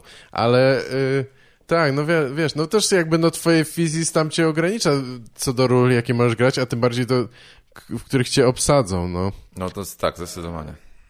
Ktoś te, jest amantem, ktoś jest charakterystyczny. To Tak. Taki klasyczny podział. Poza tym mam wrażenie trochę, że, por, że jak porównujemy, że ktoś jest dobrym czy złym aktorem, to wszyscy porównujemy do jakiegoś Daniel Day-Lewisa czy coś, który jest e, po prostu wybitny. Kurwa, nie ma, niewielu jest innych aktorów takich jak on na przykład. No, możemy znaleźć kogoś innego, nie? Ale tak pierwsze, No, co mi przychodzi do głowy, e, to jest aktor, który się transformuje do każdej roli, nie? I wszyscy, o kurwa, spuszczamy się na ekran, jaki on jest zajebisty. Bo wiesz, schód 10 kilo i chuj wie co. I mówi innym akcentem. Ale. ale. Ale no jest świetny rzeczywiście i myślę, że wiesz do tego. No też często ci ludzie nie mają chyba możliwości w ogóle y, zobaczyć. Nie, nie masz możliwości zobaczyć pełnej ich rangi, y, nie rangi, tylko zakresu jakby. Mhm. Bo albo gra Batmana, albo gra Batmana 2 i to nie jest. To jakby nie, nie wiesz, no. No, ale z jednej strony tak jest, bo wiadomo, że aktor musi pracować z tym, co mu tam da scenarzysta czy reżyser i tam za daleko No, to nie wyjdzie. producent. Ale z drugiej strony są y, jednak ludzie, którzy grają w nie jakichś właśnie mega kostiumowych Dale, Danielo Day-Lewisowych sprawach, a mogą przekazać dużo więcej emocji i, i okazać się, że ej, jednak ten typas potrafi coś zagrać, Tak. a potem jakby podobną rolę dostaje typas, który jednak nie potrafi czegoś zagrać. I to troszkę widać moim zdaniem. Mhm. Ale to takim moim zdaniem. Przykład ja nie wiem, czy Tom Hardy jest dobrym aktorem, Aha. bo on ma przez, wiadomo, przez 3 czwarte swoich filmów ma ryj zakryty, to po pierwsze Tak. więc trudno powiedzieć. Ale widziałem go w tym e, takim filmie, że on jedzie samochodem przez cały film. Nie pamiętam, jak to się nazywało. Mad Max? Nie, nie, nie. Ej, to ma dwa takie filmy w takim razie. Nie, no w Mad Maxie był Nie, bo to zajebisty. pierwsze, co mi przyszło do głowy, Nie, ale... taki współczesny, że on jest jakimś robotnikiem Aha. i jedzie samochodem do swojej... Nie będę, nie będę spoilował, ale w sensie je- przez cały film jest, cały dzień film się dzieje w samochodzie, niemalże cały film się... I jest To tylko kamera na niego. chyba, I, stary, nie- I tam widać wtedy, że ten człowiek potrafi coś zagrać, Mhm. naprawdę, że możesz odczytać z jego twarzy parę rzeczy. Tak. I to jest spoko. Także Tom Hardy może jednak jest spoko, nie wiem. No, ja go lubię, ale to prawda, że no wiesz, no, mają swoje patenty ludzie i też się przyzwyczajają do tego. Może też właśnie czasami jest tak, że reżyser tego oczekuje, czy coś. To tak jak wiesz, no, tak jakbyś oczekiwał, że teraz De Niro przyjdzie, no już jest prawie na emeryturze, ale De Niro czy Pacino przyjdzie i zagraj, zagraj to tak jakby zagrał, wiesz, Hugh Grant. Nie, no kurwa, oczekujesz, że to będzie De Niro i wszyscy, którzy oglądają go, spodziewałem się określonych też pewnie rzeczy. No, to przy Pacino jeszcze bardziej to widać, ale Pacino no. już od 20 lat gra tylko siebie. No pewnie tak. On już tak. po prostu ma to... I tak uważam, że jest najlepszym aktorem wszechczasów, więc jakby ja jestem z tym spoko. Mhm. Ale z drugiej strony właśnie widziałem go najpierw w, nie wiem, Ojcu Chrzestnym, a potem w Człowieku z blizną, nie? I po prostu tak. są dwie tak drastycznie różne role, które dzieli chyba dwa lata między, między sobą to po prawda, prostu, tak. więc jakby... A teraz już niech będzie po prostu, niech robi to swoje uaj, ja jestem zadowolony z tego w 100%. No dobra. Dobra, a ty... Aha, czyli odpowiedziałeś, bo miałem zapytać, kto twoim zdaniem jest takim właśnie aktorem wybitnym, czy, czy coś, ale... Znaczy, Al Pacino jest moim ulubionym. Jest, tak, jest też wybitnym. Kurna, tak. tam w tym Adwokacie Diabła też. O właśnie, o Keanu Reeves, dobry film z Keanu Reevesem, Adwokat Diabła. Tak, jak powiedziałeś, jak mówisz o tym Keanu Reevesie, to od razu, czy o tych dwóch minach, to mi się też Jason Statham od razu przypomniał. To jest taki twardszy Keanu Reeves, no bo on Ale też nie... Jason Statham to jest aktor w ogóle. no nie wiem, dla mnie każdy... Się dla mnie każdy, kto zarabia na tym, y, jest aktorem. To nie jest tak, że. Y, myślę, że to jest taka kolejna kwestia, jakby trochę jak z artystą, czy nawet z komikiem, że. Czy, czy to jest sztuka, czy to jest artysta? No kurwa, robi swoje, to jest. No to nie jest, to nie znaczy, że on musi być dobry, nie? Jakby nikt nie powiedział, nikt nie powiedział, że artysta musi spełniać twoje oczekiwania, żeby nazywać się artystą. I tak samo jest z aktorem, no. Są aktorzy, którzy grają y, trochę szkodliwie, chyba się, znaczy krzywdząco się nazywa ich character actors, że grają ciągle podobną postać czy te samo, ale niektórzy robią to doskonale i, i, i wiesz, no jakby nic złego słowa bym nie powiedział, bo bo wnoszą mnóstwo charakteru do, wiesz, do filmów i, mhm. i różnych drugoplanowych ról. Oczywiście nie chciałem to jakby opluwać Jasona Stathama, tylko po prostu zastanawiam się, czy on w ogóle bardziej myśli o sobie jako właśnie action hero, Rozumiem, czy bardziej tak. jako aktor, czy on jest bardziej od tego, żeby kręcić te kołowrotki i tam kopać wszystkich i strzelać z no, pistoletów, no, czy jest... od tego, żeby, bo nigdy nie widziałem nic z nim, co byłoby, nie rozumiem. opierało się na kopaniu jednak. No jasne, rozumiem, ale on też nie jest kaskaderem, więc tak naprawdę on chyba nie robi większości... Chyba też jest, właśnie tak jest? A, okay. No dobra, to, może... to jest jedna z tych osób, która bardzo dużo tych stantów robi sama. Rozumiem, okej, okay. to tego nie wiedziałem, możliwe. E, no widziałem, ja ostatnio z nim widziałem The Meg, film z, rek- z wielkim rekinem. Coś słyszałem. Bo ja lubię filmy z, z rekinami. E, jak tam ostatnio obejrzałem e, ten, tą, z tą Blake Lively, czy coś był taki o, o surferce, która nie może wrócić na brzeg, bo ją tam prześladuje rekin. Było, to było spoko nawet było spoko w kinie to oglądać, więc poszedłem na tego mega i to było kurwa, to było żenujące na każdej płaszczyźnie, no w sensie y, przeciętne na, mhm. w każdym calu, jakby pod względem scenariusza, aktorstwa, montażu, wszystkiego. Jakby Nawet tytuł jest taki. Trochę nie wiedział, no tak, bo to ma być od Megalodona mhm. chyba, tak? Tak, no, znaczy ja, ja nie widziałem tego filmu, ale słyszałem o nim. To jest w ogóle na podstawie książki chyba, stary. Możliwe, to zawsze mnie... To tak, zawsze mnie, książka. Zawsze mnie to zaskakuje. Ale chyba jest, to jest śmieszne, bo chyba jest dużo więcej tak naprawdę złej literatury niż filmów, nie? Bo literaturę ła, łatwiej stary. napisać hmm. i wydać, no. Ale wiesz, ile filmów... Codziennie wychodzi parę filmów na świecie. Codziennie. No tak, to prawda. Więc nie wiem, czy codziennie wychodzi parę książek na świecie. Pewnie tak, ale byli gdzieś nowych książek. Ja myślę, że teraz filmach. tak, szczególnie jak możesz wydać książkę cyfrowo i niewiele cię to kosztuje, ale yy, masz rację, no.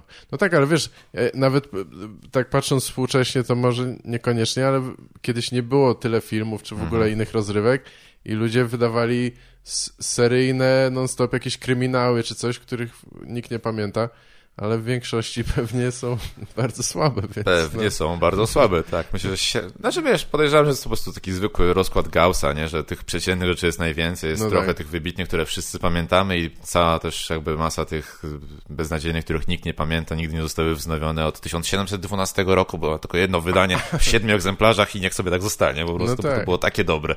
Teraz zacząłem się zastanawiać, no bo, no bo spisanie książki zajmuje dużo czasu, ale wydaje mi się, że robienie filmu jeszcze więcej i przede wszystkim za, e, więcej pieniędzy wymaga i zaangażowania wielu osób. Więcej więc... osób zdecydowanie, no i też jakby kasy, to jest to zdecydowanie, tak. to zrobienie filmu jest droższe. Natomiast dla jednej osoby, no nie wiem, czy jest jakaś osoba, która pracuje nad filmem, powiedzmy, dwa lata od początku do końca. Każdy pracuje jakby nad swoim tam, no wiesz, montażysta nad tym, aktor nad tym, ale czy jest jakaś osoba, która tak jak piszesz książkę, pracujesz Aha. nad wszystkim, to nie wiem, bo nie zrobiłem nigdy w życiu filmu, ale z drugiej strony też nie napisałem książki, więc totalnie mogę się wypowiedzieć. Tak. Więc jakby podejrzewam, że obie rzeczy są trudne w swoim własnym zakresie. Tak. No nie wiem, chyba najdłużej chyba pracuje, no jeśli nie reżyser, to producent. No. No chyba, że scenarzysta przez całą długość filmu jest zaangażowany, co zdarza się oczywiście, ale bardziej z takim Producent w ogóle nie pracuje, co ty mówisz? Producent zbiera kasę na początku i potem No nie, on tam- odwiedza set, set teraz na, na, No na dobra, tydzień. to zależy jaki to jest producent. Bo jak mówiliśmy o tym, jak się robi te kiepskie rzeczy i ile czasu to zajmuje, to od razu pomyślałem o Kormanie, o Rogerze Kormanie, który potrafił zrobić, wiesz, w tydzień trzy filmy na przykład i jeszcze wykorzystać e, materiał pomiędzy nimi do innych rzeczy czy coś. Jakby najbardziej, jeden z najbardziej chyba ekonomicznych e, e, producentów zrobił tych, tych filmów setki. No i wiadomo, no większość to- to jest do śmieci, ale Ale to jest ale ewenement. Jest tego, tej klasyki takiej trochę, co przeszło tam powiedzmy do, do kultowego To statusu. trochę jak ze Stephenem Kingiem, który pisze tych książek po prostu na, na, na No tak. kilogramy. Tak, to jest I też nie, nie wszystko jest dobre, umówmy się. Jest trochę książ- książek Kinga, które są dobre, jest trochę, które są beznadziejne, a jest trochę, które są średnie, podejrzewam. Nie nie czytałem jakoś super dużo Kinga. Pewnie A. tak. Ja przeczytałem tylko y, tą, jak się nazywa ta wieża? Czar... Mroczną mrocz- wieżę? Mroczna wieża? No, Okej. też przeczytałem w całości. No i tak? Całą serię? Tak. Mm. Znaczy, wiem potem, że jedynka wyszła drugi raz, jest reedycja, on zmienił trochę rzeczy w jedynce. A, tak. No to. Żeby, żeby bardziej pasowało do, jakby do całej historii, to tej nowej wersji nie czytałem. Czytałem tą starą po Mhm. prostu tak ciurkiem. Ej, podobało mi się super, mega się wciągnąłem, ale filmu nie widziałem, ale, ale książka podobała mi się mega. Ja czytałem tą pierwszą i, i, i- nie wiem, nie przekonałem się na razie do kolejnych. W sensie nie wiem, czy chcę poświęcać aż tyle czasu, żeby się Tak, dowiedzieć, jednak co się stanie z jakimiś ludźmi, którzy mnie średnio interesują, ale ten film to można chyba spokojnie sobie darować, ja nie wiem, mi się, szczególnie jak podobała ci się książka, to myślę, że nie wiem, to jest w ogóle dziwne po, dziwne podejście ekranizować coś, co ma tam sześć tomów czy coś, nie? Jest bardzo dziwne Strasznie. podejście, zwłaszcza, że mogli przewidzieć, że ta jedynka się nie przyjmie na tyle, że będziemy mieli 7 filmów, bo nie jesteście Harrym tak. Potterem, no jednak umówcie się. Więc e, natomiast e, ja polecam to można wierzę, nawet jeżeli jest to trochę przerażające, bo tam się potem dzieją strasznie po prostu postmodernistyczne rzeczy w Aha, trakcie. Bo tam nie będzie to jakiś duży spoiler, Stephen King jest jedną z postaci. A, Gdzieś w czwartym tomie. nie wiedziałem. No tak, bo tam jest przenoszenie się w, czasie, w wymiarach, powiedzmy coś takiego, tak? Tak, i, Więc in, inne jego książki występują w, tej książ- Aha, w, tym, aha. w tym cyklu, on sam występuje w tym cyklu, chyba w dwóch wersjach w ogóle, A, z różnych wymiarów i w ogóle jest po, pomieszanie z poplątaniem. Jest zakończenie też, e, które jest kontrowersyjne, tak bym powiedział. No to zakończenie takiej serii chyba zawsze będzie kon, kontrowersyjne. Tak mi się wydaje, że jakby jak masz oddanych fanów i tam wiele się rzeczy dzieje po drodze w tej książce, to nie jest tak, że ludzie mogą być zadowoleni. To nie, nie, No nie wiem, no, szczególnie jeśli ludzie, którzy czytają tyle książek, e, są średnio zadowoleni zazwyczaj ze swojego życia, więc, więc wiesz, no. To jest tak jak z ludźmi, którzy oglądają cały czas seriale, no chyba. Trochę nie idzie Nie nam bez- z tym, nie bez żebyśmy powodu. nie zrobili z tego kąciku po prostu filmowo, książkowego. Tak, nie wiem, przepraszam, ale jakoś tak to wyszło. ja przepraszam, to moja wina. To jeden y, wątek za drugim tak się ciągnie. E, no dobra, pogadajmy jeszcze trochę o, o stand-upie. Jeszcze trochę czasu mamy, e, bo nikt nas nie wygania na szczęście. Mówisz, że to radio było najpierw, czy w trakcie? Wcześniej. Pomiędzy... Radio Aha. było wcześniej. Może jakoś się to zbiegło, to, że ja odszedłem z radia, bo od, od, jakby zrezygnowaliśmy z audycji na, z powodu różnic ideologicznych między mną a Włodkiem. Że filozoficznie się tak poróżniliśmy, że nie Tak? mogliśmy ze sobą przebywać przez jakiś Aha. czas. Teraz już jesteśmy ze sobą spoko i w ogóle on zrobił logo do mojego kanału i teraz Aha. robi drugie, więc jakby, no, jest świetnym grafikiem też. Więc już teraz jesteśmy ze sobą spoko, ale przez jakiś czas nie mogliśmy ze sobą gadać w ogóle, więc zrezygnowaliśmy z radia i jakoś mniej więcej w tym samym czasie właśnie ktoś zorganizował nie pomnę jak się nazywała ta dziewczyna, bo ona tylko raz zorganizowała open mic'a w Wolsztynie. I to był dziwny open mic, bo każdy z nas, chyba nas było tam z 6 osób, dostał po 15 minut, co jest w chuj za długo, bo poza... Bo był tam Maciek Brudzewski między innymi występował i Maciek był chyba jedyną osobą, która wcześniej była na scenie stand-upowej. Tak byli sami debiutanci. Tak. Każdy po 15 minut. Przed koncertem reggae, a ludzie, którzy przyszli na ten koncert jest. reggae, nie wiedzieli, że będzie stand-up. Nie zostali półtorej godziny Najlepsze. takiego wstępu, że po prostu to jeszcze było w takiej małej sali, że tam było 40 osób na publice, nas sześciu występujących, był prowadzący, który był menadżerem tego pubu, który był fatalny po prostu Mhm. i ja występowałem w drugiej części, bo jeszcze zrobiliśmy sobie przerwę, bo co kurwa, no, czemu sobie przerwę, nie zrobimy sześciu ludzi na ten koncert reggae, mogą poczekać, a w pierwszym rzędzie siedzieli muzycy, którzy po prostu patrzyli na nas, czy nie przewrócimy im instrumentów, bo scena była bardzo mała i instrumenty już były na scenie. tak. Czyli nie przewrócimy czegoś, a tam wiesz, to był reggae, tam miał jakieś bongosy, jakieś piszczałki, takie różne rzeczy. Mhm, fajka wodna, tak. Y, Tego typu. W każdym razie, y, no i wiesz, no pierwszy tam wyszedł bomba, po prostu fatalnie, drugi, trzeci i po przerwie wyszedłem ja i miałem dobry występ, w sensie, bo słyszałem, że niektórzy ludzie mieli pierwszy zły występ. Gdybym miał pierwszy zły występ, to bym już nigdy więcej nie wyszedł na scenę, więc fajnie, że ta publiczność reggae przyjęła mnie dobrze, bo miałem, nawet powiedziałbym, bardzo dobry występ, taki, Aha. że jak, jak na pierwszy, to byłem mega zadowolony. 15 minut w ogóle materiału, więc to było strasznie dużo. Tak? Gadałeś 15 minut? Tak, nie czytałem z kartki, nic z tego. Ładnie. E, Wykorzystałem jeden instrument, co tam potem się jednemu z kolegów z zespołu nie spodobało, bo tam miał takie takie cymbałki, coś takiego, ja tam na jeden beat po prostu na puentę tam cymbałkami coś przypierdoliłem i to wzbudziło ogólną wesołość poza pierwszym rzędem, bo było ziomek nie dotyka instrumentów, przecież się umawialiśmy, żebyś nie dotykał instrumentów. I pamiętam właśnie, że Maciek Brudzeski tam występował, jemu też poszło, e, też poszło dobrze. Nastroiłeś mu cymbałki. To No, rzeczy- tak. Rzeczywiście, kurwa, te... I- W sensie to były takie wi wiszące, takie tak, częsy? tak, takie, takie... Okej, to nie wiem, nie wiem jak, to się nazywa, ale, Ja nie. ale wszyscy znamy ten dźwięk, tak? tak, takie, tak. tak. E, I potem był jeszcze jakiś jeden typas, który też był fatalny. I z tych wszystkich osób, które tam występowały, e, występuje teraz Maciek, występuje ja i jest jeszcze jeden kolega, który czasami przychodzi do nas na open mic'i w Olsztynie. I to jest jakby cała reszta zniknęła gdzieś, łącznie z tą organizatorką, zniknęła gdzieś w czeluściach historii. tak. W każdym razie. I tak, no i to od tego się zaczęło. W ośrodkach CIA siedzą pewnie wszyscy za wprowadzanie Bankowo za po propagandy. zdradę przeciw reggae. Myślę, że to jest, to jest powód. Bo jest, jest ten jakiś ośrodek delegalizacji reggae, ale na pewno musi być jakiś ośrodek przeciwny. No, ośrodek przy- powstrzymywania przeszkadzaniu reggae tak. i oni ich zawinęli. No, Znaczy nie, oni- bo wszyscy wiemy, że reggae jest jakby podstawą, silną podstawą całego Cointel Pro i jakby z tego, e, jak to się nazywało, to, to co Kanye West ma, to sterowanie umysłem? Ja nie wiem, nie wiem jak się to nazywa a i wolę MK się nie wypowiadać, bo ja chcę jeszcze pożyć trochę. Gaweł. MK Ultra, MK Ja Ultra, to jest reggae, to jest Wawa Muffin, to jest MK Ultra w pigu, no dobra, nieważne. To, Nie no, oczywiście. No, to chyba tylko mnie bawi, ale No nie. Ja po prostu dbam o swoje zdrowie. Jak coś, to nie mam nic do reggae. Polskie reggae zwłaszcza, to takie moje ulubione, to takie polskie to jest reggae, to jest moje tak. ulubione i dalej nie wiem, jak można tego słuchać na serio i nie- nieironicznie w Polsce, ale mam mnóstwo znajomych, którzy są w to zaangażowani Tak, i bardzo ich lubię i są bardzo fajni i ja nie chcę trafić do tego ośrodka, do którego trafili moi współwystępujący. Więc w każdym razie i od tego się zaczęło i potem e, Maciek zaczął robić e, swoją scenę w Sowie tak. w takim klubie Sowa w Olsztynie i tam wystąpiłem z dwa razy i drugi występ już był chujowy.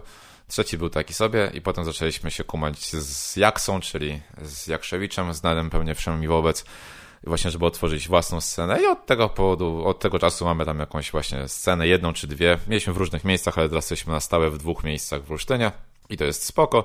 No i plus zaczęło się trochę jeżdżenie po open micach, gdzieś bliżej dalej, najczęściej do Trójmiasta, bo tam jest do nas najbliżej.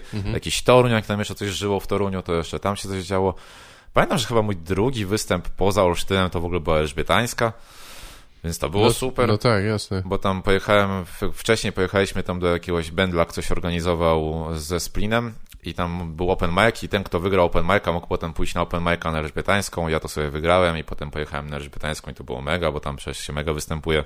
No i tak się, wiesz, czasami częściej, czasami krócej, bo ja miałem duże przerwy w tym wszystkim przez tak zwane normalne życie i normalną pracę i to, że mieszkam, kurwa, w Olsztynie, gdzie wszędzie jest daleko Tak. i jeszcze drogi są beznadziejne, a ja nie posiadam prawa jazdy ani samochodu, co tylko utrudnia tak naprawdę to, to, to wszystko. Natomiast tak, no i potem wiesz, no, występuje się czasem coś tam się, coś, coś, tam, się- coś tam się występuje No czasem. jasne, dobrze. Powolutku. A jaką masz e, robotę normalną? Teraz nie mam żadnej roboty Aha. normalnej, teraz Okej. jestem bezrobotnym, tak to, tak to ujmę, nie, nie będę. Znaczy jakieś tam jakieś małe dodatkowe rzeczy łapię po prostu, czy jako copywriter, czy jako coś, Tak. coś takiego, bo, bo potrafię też pisać. Jakoś tak mi się zdarzyło. No plus wiesz, robię YouTubki, Tak, więc, tak. więc, więc tego typu rzeczy. Oczywiście nie zarabiam na nich, tak żebym mógł się z tego utrzymać, ale jakoś wszystko balansując jest, Da- jestem daje w jakimś miejscu, że powiedzmy, że daję radę. Nie? Rozumiem, Jak masz tak. niskie oczekiwania od życia i mieszkasz w Olsztynie, to dasz, dasz sobie radę. No wiem, wiem, wiem jak to jest, no, zasadniczo. A, a wcześniej pracowałeś w, w, w jakiej branży? Bo też mnie, mnie zaciekawiło, że ty mówiłeś coś, czy, czy napisałeś gdzieś, że prowadziłeś spotkania autorskie i się zastanawiałem też, Tak, jak, to, skąd to się wzięło. zdarzyło mi się z pięć spotkań autorskich w życiu poprowadzić, bo zazwyczaj ludzie znajdowali mnie przez radio, albo przez po prostu Miejski Ośrodek Kultury w, w Olsztynie, Tak, jako osobę, która potrafi mówić do ludzi rozumiem. i zgłaszali się tam do mnie jacyś, czy jakieś właśnie jakieś fantastyka, pamiętam, tam była parę razy, to po prostu okazało się potem, że to moi znajomi się staje, bo im to trzy razy prowadziłem różne wieczory, plus jakieś tam dodatkowe, ale to takie sporadyczne sprawy. Okej, Ja pracowałem w bardzo wielu miejscach, jestem człowiekiem Aha. wielu zawodów. tak. Zaczynając od właśnie, jeszcze, jeszcze, jeszcze na studiach zacząłem być tym copywriterem, że tak się tak wyrażę, co pewnie nikomu nic nie mówi i dobrze, ale to jest jeszcze pół biedy, bo potem byłem content managerem. I to już nikomu nic nie mówi, łącznie ze mną tak naprawdę. Bo, I jakby Nie, moje no, przełożenie... copywriter to chyba większość osób wie, Wiesz, znaczy, że kojarzy? no, no, może nie każdy wie, jak- na czym polegają obowiązki, bo to też różnie bywa, ale Właśnie, mi się myślę, to że różni copywriterzy różnie odbierają różne to rzeczy. słowo. Tak, no. Dla mnie to jest, no masz rację, że mogą, nie wiem, dla, może ja po prostu mam zbyt wielu znajomych, którzy pracowali czy pracują w reklamie, ale to dla mnie zawsze był człowiek, który no wymyśla reklamy, no wymyśla slogany, No widzisz, pisze no to jest tekst. kompletnie do- odwrotne od mojego, przy, bo ja przy reklamach to może z dwóch w życiu pracowałem jako copywriter, a przy, pracowałem raczej przy tak zwanych preclach, czyli tekstach, które lecą do internetu po prostu, A, rozumiem. coś komunikujesz, albo jakieś... No ale to są reklamy, no to, to, rozumiem, ty masz na myśli spoty jakieś telewizyjne czy coś No właśnie tak? to nie a- muszą być reklamy, stary. Na przykład kiedyś Aha, z po ciekawości prostu- sprawdziłem, gdzie moje teksty lądują, bo ja te teksty sprzedawałem po prostu i nie podpisywałem. Sprzedawałem po prostu, ktoś się po nie podpisywał. I okazało się przykład, że na Filmwebie są recenzje moich, moich filmów, pod którymi ktoś się podpisał. Aha, w ten sposób. Ja tych filmów nie widziałem tak na marginesie. Od razu się przyznaję, bo Co? na przykład To- dostałem czekaj, zlecenie już- na, na Już 12... nic nie rozumiem teraz. Dostałem zlecenie na 12 recenzji filmów, nowości. I nie dostałem pieniędzy na bilety. Więc po prostu wziąłem... Ki... Dostałem, wziąłem kilka recenzji. No. Jak lubiłem aktora, to napisałem, że zagrał fajnie. Jak nie lubiłem, to że zagrał chujowo. I teraz to wisi na, na Filmwebie gdzieś. Aha. I ktoś, jakiś redaktor się tam pod tym podpisał. Aha. Więc oni, oni po prostu kup... Dlatego nie, nie ufajcie recenzjom w internecie, Nie, jeżeli no ktoś co, ale... Mhm. nie podpisze się, rzeczywiście nie znacie tej, tej osoby, bo naprawdę ktoś to kupił. A to jest małe piwo. Kiedyś napisałem tekst o ochronie środowiska, opierając się o Wikipedię, bo oczywiście nie chuja się nie znam na ochronie środowiska. I ten tekst przez jakiś czas wisiał na stronie ministerstwa. Jakaś pani magister się pod nim podpisała. Aha. Bo on, oni też zamawiali w firmie, w której ja pracowałem po prostu jako wolny strzelec, że tak powiem, byłem pod nimi. I a teksty przeróżne, przeróżniste w ogóle. Ale ekstra. Im mniej się na czymś znałem, tym lepiej. Armatura łazienkowa, motoryzacja, Tak, satanizm. Napisałem kiedyś taki duży tekst o satanizmie po, do jakiejś, pop, nie wiem gdzie to wylądowało, to miało być do jakiegoś czasopisma popularno-naukowego, więc nie wiem czy na jakiś fokus, czy chuj wie co. Ale dostałem po nim podwyżkę, więc chyba był spoko. To, był, y, to była stała praca? W sensie dla jednego E, pracodawcy? tak, tak. To Tak. Znaczy, miałem jednego pracodawcę, to oni mi dali, oni po prostu przysłali mi zlecenia. Tak. I. I to było nieregularne oczywiście i oczywiście najbardziej, najwięcej zleceń było wtedy, kiedy musiałem, musiałem pisać własną pracę magisterską, bo nie mogło być wtedy, kiedy miałem po prostu czas i nic nie robiłem, tylko właśnie wtedy, kiedy był nagle sezon jakiś z No tak. dla nich. Ja, tak, ja tak Więc- z tłumaczeniami mam. W ten, no, mówię, potem byłem content managerem w IT, nie znam się w ogóle na IT.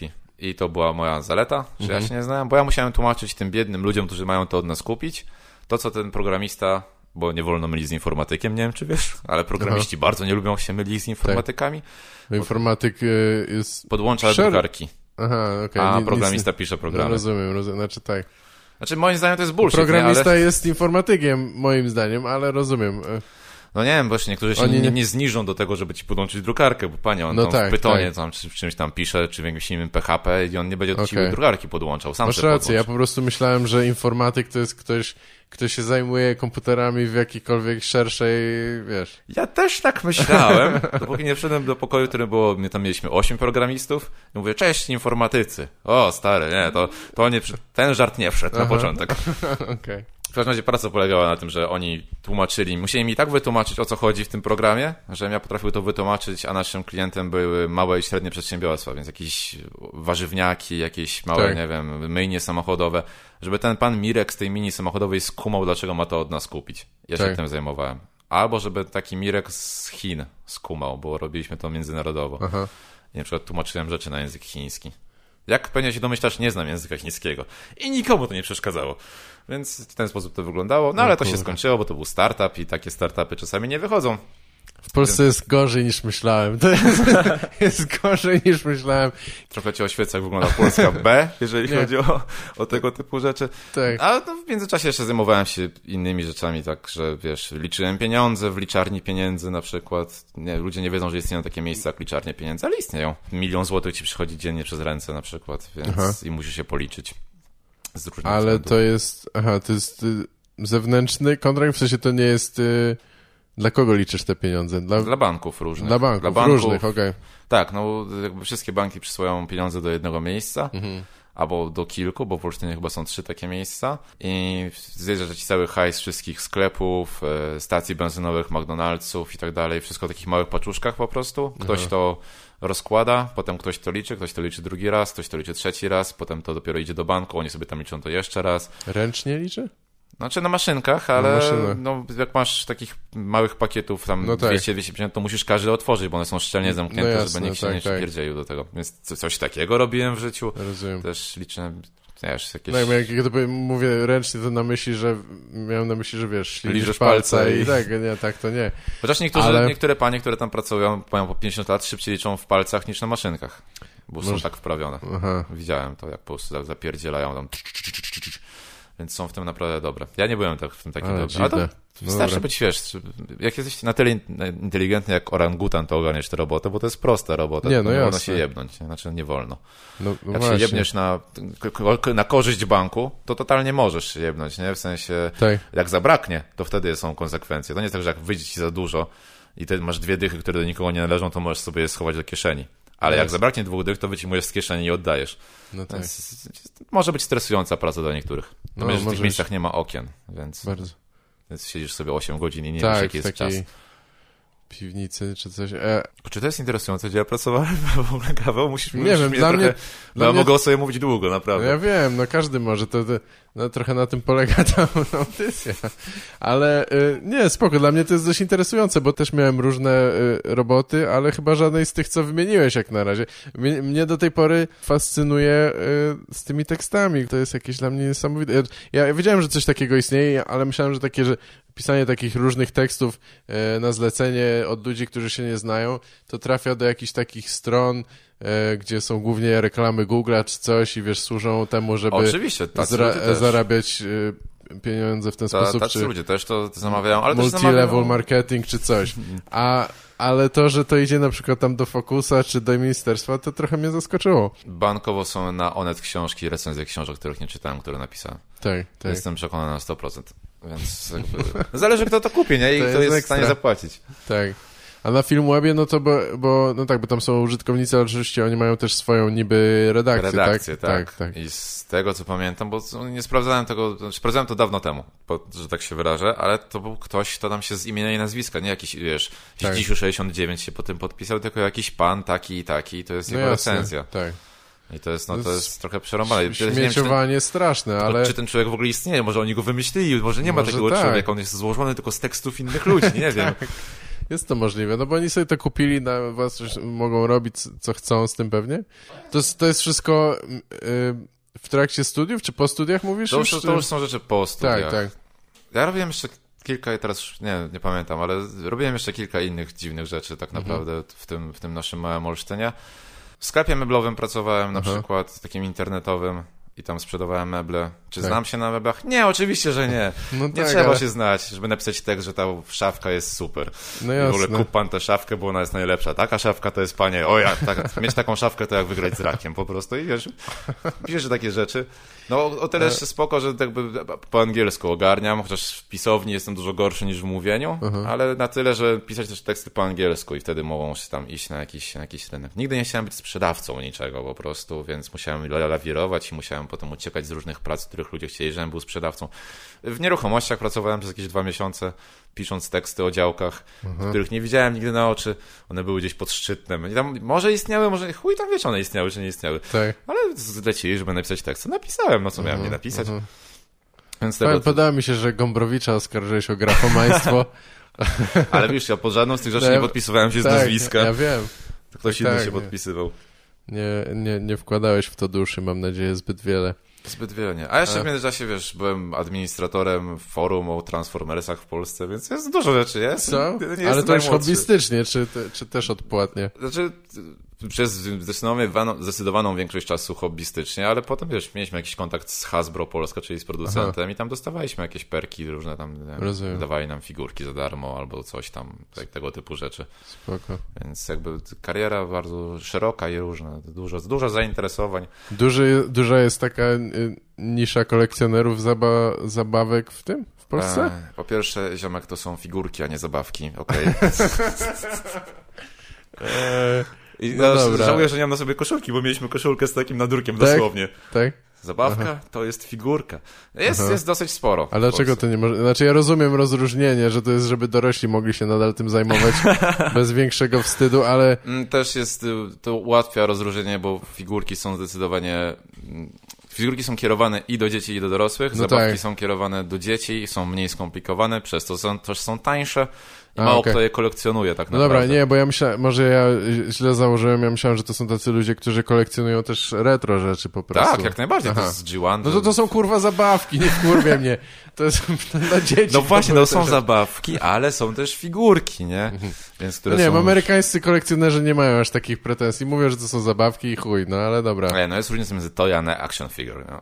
No no nie, okej, no jest, ale action figure is still a fucking toy, to jest Okej, o to ja, chodzi. No. ja jestem z tym No spoko dobra. jak najbardziej, ale wiesz, uważaj z kim wiesz. no wiem, wiem. Kiedyś miałeś się w towarzystwie jakiegoś... Programiści nie, programiści nie są informatykami i kolekcjonują figurki, nie A mu, zabawki. muzyka reggae jest spoko polska.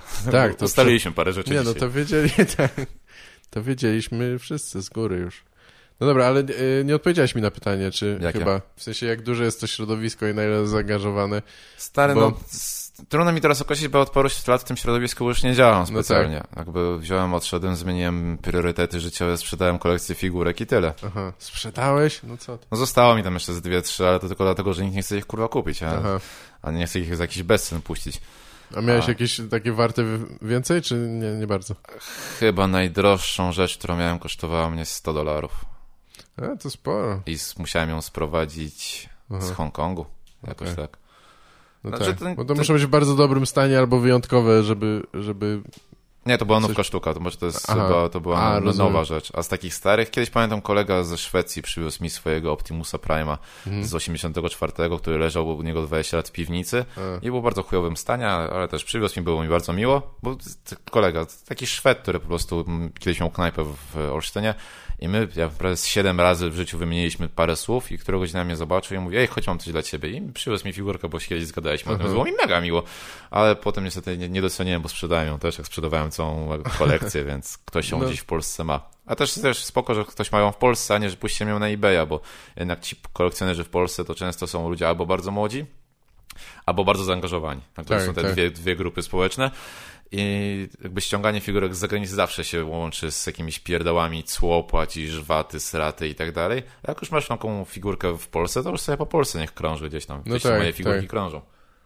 Ale No ile jasne. to jest osób, to ci nie powiem, no ale no z kilkaset osób na pewno jest w Polsce to zaangażowanych. No tak, tak. Na Pyrkonie się wystawiają, tego typu rzeczy mają. No jasne. Byłeś na Pyrkonie? Nigdy nie byłem. Aha. Ja nie byłem na, na żadnym... Znaczy w ogóle chyba... Próbuję sobie... Nie, byłem na jednym takim e, konwencie w, w Seattle, ale tak ogólnie to nie udzielałem się i szczególnie w Polsce nigdy tego nie widziałem. Zawsze mnie to trochę ciekawi, ale mi się nie chce jechać. Jak już przychodzi ta data, to albo nie mam czasu, albo pieniędzy, albo Wiesz coś tam. co, jak to cię nie ciekawi właśnie jakoś bardzo, to to są takie Pyrkony, to są straszne spędy, tam jest mnóstwo ludzi, jest No ciasno, tak, gorąco, tak, jest jest- sposonych nerdów cała masa. No Ja nie wiem. czy to jest najprzyjemniejsze miejsce, żeby tam być. Nie, chyba, znaczy pewnie pod tym względem nie, ale może się dzieją jakieś rzeczy, o których nie mam za bardzo pojęcia. e, Nie, no pewno wiesz, przyjeżdżają ci goście z zagranicy, jakieś prelekcje, są też właśnie polskich różnych tam twórców i, i tego typu rzeczy. Tak. Trochę tych komiksowych tam ludzi też poznałem w międzyczasie tak zwanym i oni tam czasami mają jakieś prelekcje, albo sprzedają te swoje komiksiki i tak dalej. No tak, w sumie jest sporo takich nawet e, jakichś bardziej niezależnych, czy też e, polskich wydawnictw, nie? których nie kojarzę zupełnie. Bo komiksami to nigdy, nigdy się nie wkręciłem tak w, w komiksy, tylko miałem fazę tam w latach 90., jak wszyscy czytali komiksy, nie? To, to, to trochę czytałem, ale nie, tak chyba bardziej z ciekawości. Miałem na przykład spotkanie tam z kurwa z kolesiem, który grał drugiego zakładnika w grze o tron w ogóle w ogóle mnie nie interesuje. Może bym coś tam sobie kupił, ale to też tak, nie wiem. Ale może powiedz trochę coś o swoich inspiracjach wczesnych, bo nie wiem, bo chyba zwykle zanim zaczniesz występować, to są tacy ludzie, jacyś komicy, którzy cię przekonają jasne, do tego, są, nie? Jasne, że są. Pablo Francisco, czy... Za, zawsze. To... Ja nawet się tak bardzo nie pocę na scenie, jestem tak, mam wobec się wyrzuty. Chciałem być taki spocony. Kurwa, Socha to się poci jak świnia przecież. Ja też chciałbym tak się pocić. No widać, że będą z niego ludzie, nie? No właśnie, będzie miał trasy po Norwegii kiedyś tam później. Nieważne, ale e, nie, ja jakby mam tego świadomość ogromną i, i nigdy się nie będę tego wypierał, to Louis C.K. jest dla mnie po prostu Mhm. numerem jeden i już będzie numer jeden nie tylko przez to, jaki stand-up robi, ale w ogóle przez to, jaką był postacią i nie mówię teraz o tym aspekcie, o którym myślisz. jakby tą jedną rysę dosyć dużą i w kształcie kutasa rzeczywiście ma. Aha. Natomiast to, jak, e, jakie on ma podejście do komedii, wiesz, jak można było posłuchać to w Opie Anatomy. Nie wiem, czy kojarzysz Tak. te audycje, e, które, są, które były w Stanach. E, po prostu jak często on był tam gościem i jak często opowiadał o tym, co się u niego dzieje po prostu komediowo, jakie on miał podejście do tego, jak robić specjale, w ogóle jak robić te Aha. seriale, jak, jak to wszystko... Że on zrewolucjonizował w ogóle ten motyw wydawania tego przez własną stronę za 5 dolców. On No zrobił tak, to pierwszy, potem wiele osób próbowało to zrobić, mu nie, im, im nie wyszło, ale też parę osób poszło za nim, przykład Jeff Gaffigan też tak robi. Jeff Gaffigan? Jim Gaffigan? Gaff? To jest tak syn Jeffrisa i tego, i Gaffigana. Jak Gaffigan E, Jim? Gaffigan. Jim Gaffigan. Przykład E. też, też w ten sposób sprzedaje te, i jakby gdyby nie to, że Louis C.K. to zrobił, to by nikt tego nie mógł robić, więc tak, no, Louis jest na pewno dla No mnie. nie, to nie jest tak, ale dobra, no on to zrobił pierwszy, niech będzie. No, ale Znaczy, ja mam z tym, z problem z takim czymś, że zawsze ktoś mówi, o, to dzięki niemu otwarły się wrota. Nie, po prostu, kurwa, odważył się to zrobić i koniec. Gdyby on tego nie zrobił, no pewnie zrobiłby to ktoś inny ale później, stary tak? ludzie próbowali robić to nawet po nim i im nie, im nie pykło. No tak, no ale to dlatego, że po prostu nie mieli wystarczającego zasięgu, popularności, No, czy to, więc, zaplecza. więc jakby, jakby on trochę pokazał, że, że jest w stanie, że Tak, można to tak. zrobić w ten sposób i że ludzie będą tym zainteresowani że warto w to pójść tego typu dystrybucję. No ale tylko w komedii, bo ludzie w muzyce czy w innych branżach robili to już od dawna. A, nie? no tak, oczywiście, to, to, to, to się zgadzam.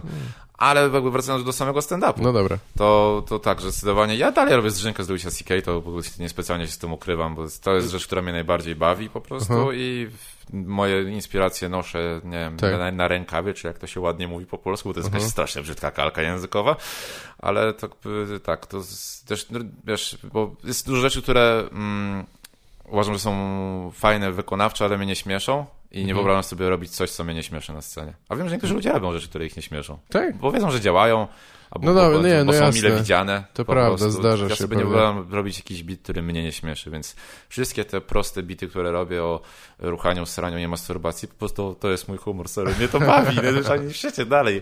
Dalej uważam, że nie ma nic śmieszniejszego niż puszczenie bąka w kościele i tyle. Aha, To jest roz- najśmieszniejsza rzecz na świecie, uniwersalna zupełnie i bawi mnie to niesamowicie, Rozumiem. więc... No ale jakby- jednak jechałeś Karlina, no to coś nie tak, coś się nie zgadza. no po prostu tak, nie no bo- podobało ci się, jak on to podaje, tak? Tak, bo to możesz Bo opowiadać, materiał- że puszczasz bąka, nie musisz robić twarzą tego, tego dźwięku po prostu, bo to jest... To już jest... Rozumiem, no Chociaż tak. może w latach 70 to było odkrywcze. No, no tak, nie, może nie odkrywcze, ale to, to prawda, to inaczej się to odbierało trochę pewnie. Ale to poza, że tak powiem, Louisem C.K., to no wiesz, Bill Burr na pewno również, chociaż on jest dla mnie za bardzo wkurwiony, ja nie jestem taki wkurwiony zwyczajnie w świecie, więc... Aha. Ale też bardzo lubię Marona i Mhm. bardzo lubię to, że on siedzi na scenie, bo tak pasuje do niego to, żeby on siedział. Jak on czasami wstaje, to coś odegrać, to widzę, że on tak sobie myśli, a czy ja muszę wstawać, naprawdę. Może jednak posiedzę. I to, że to, że robi to na tyle powolnie, że jakby ten, ten, ten jego flow jest taki, taki powolny, ale z drugiej strony ma tam po prostu takie wtręty, że trafiają do mnie w 100%, więc, więc Maron na pewno też jest tym wszystkim. Chciałbym tak, pisać tak dobrze jak John Mulani, Mulani, Mhm. tak się, nie wiem, nie wiem, nigdy się nie nauczę, jak to się wymaga. Nie wiem, on powiedział Mulaney, ale ja nie wiem, Mulaney? To może być, to może być blisko, Mulani, ale bo widziałem go raz tylko i... ten, ten ziomek pi- pisze niesamowicie przede Mhm. wszystkim, więc jakby tutaj jest jakby inny rodzaj żartu, bo to jak on podaje to na scenie, to już ja mam pełne za- zastrzeżenia do tego. Ale y, to jak, to, jeżeli chodzi o jego żarty, które on pisze, no to, to jest miazgo, to są świetne rzeczy, no Mhm. ale nie, nie pisze tak dobrze, to co ja ci zrobię, no już nie będę robił takich rzeczy. Więc to są takie moje inspiracje pierwszego, pierwszego rzędu, nie? Tak, tak. Tak, tak myślę. Przede... No ten Louis to Mhm. przede wszystkim, to jednak jest bez, Spoko. bez dwuznań.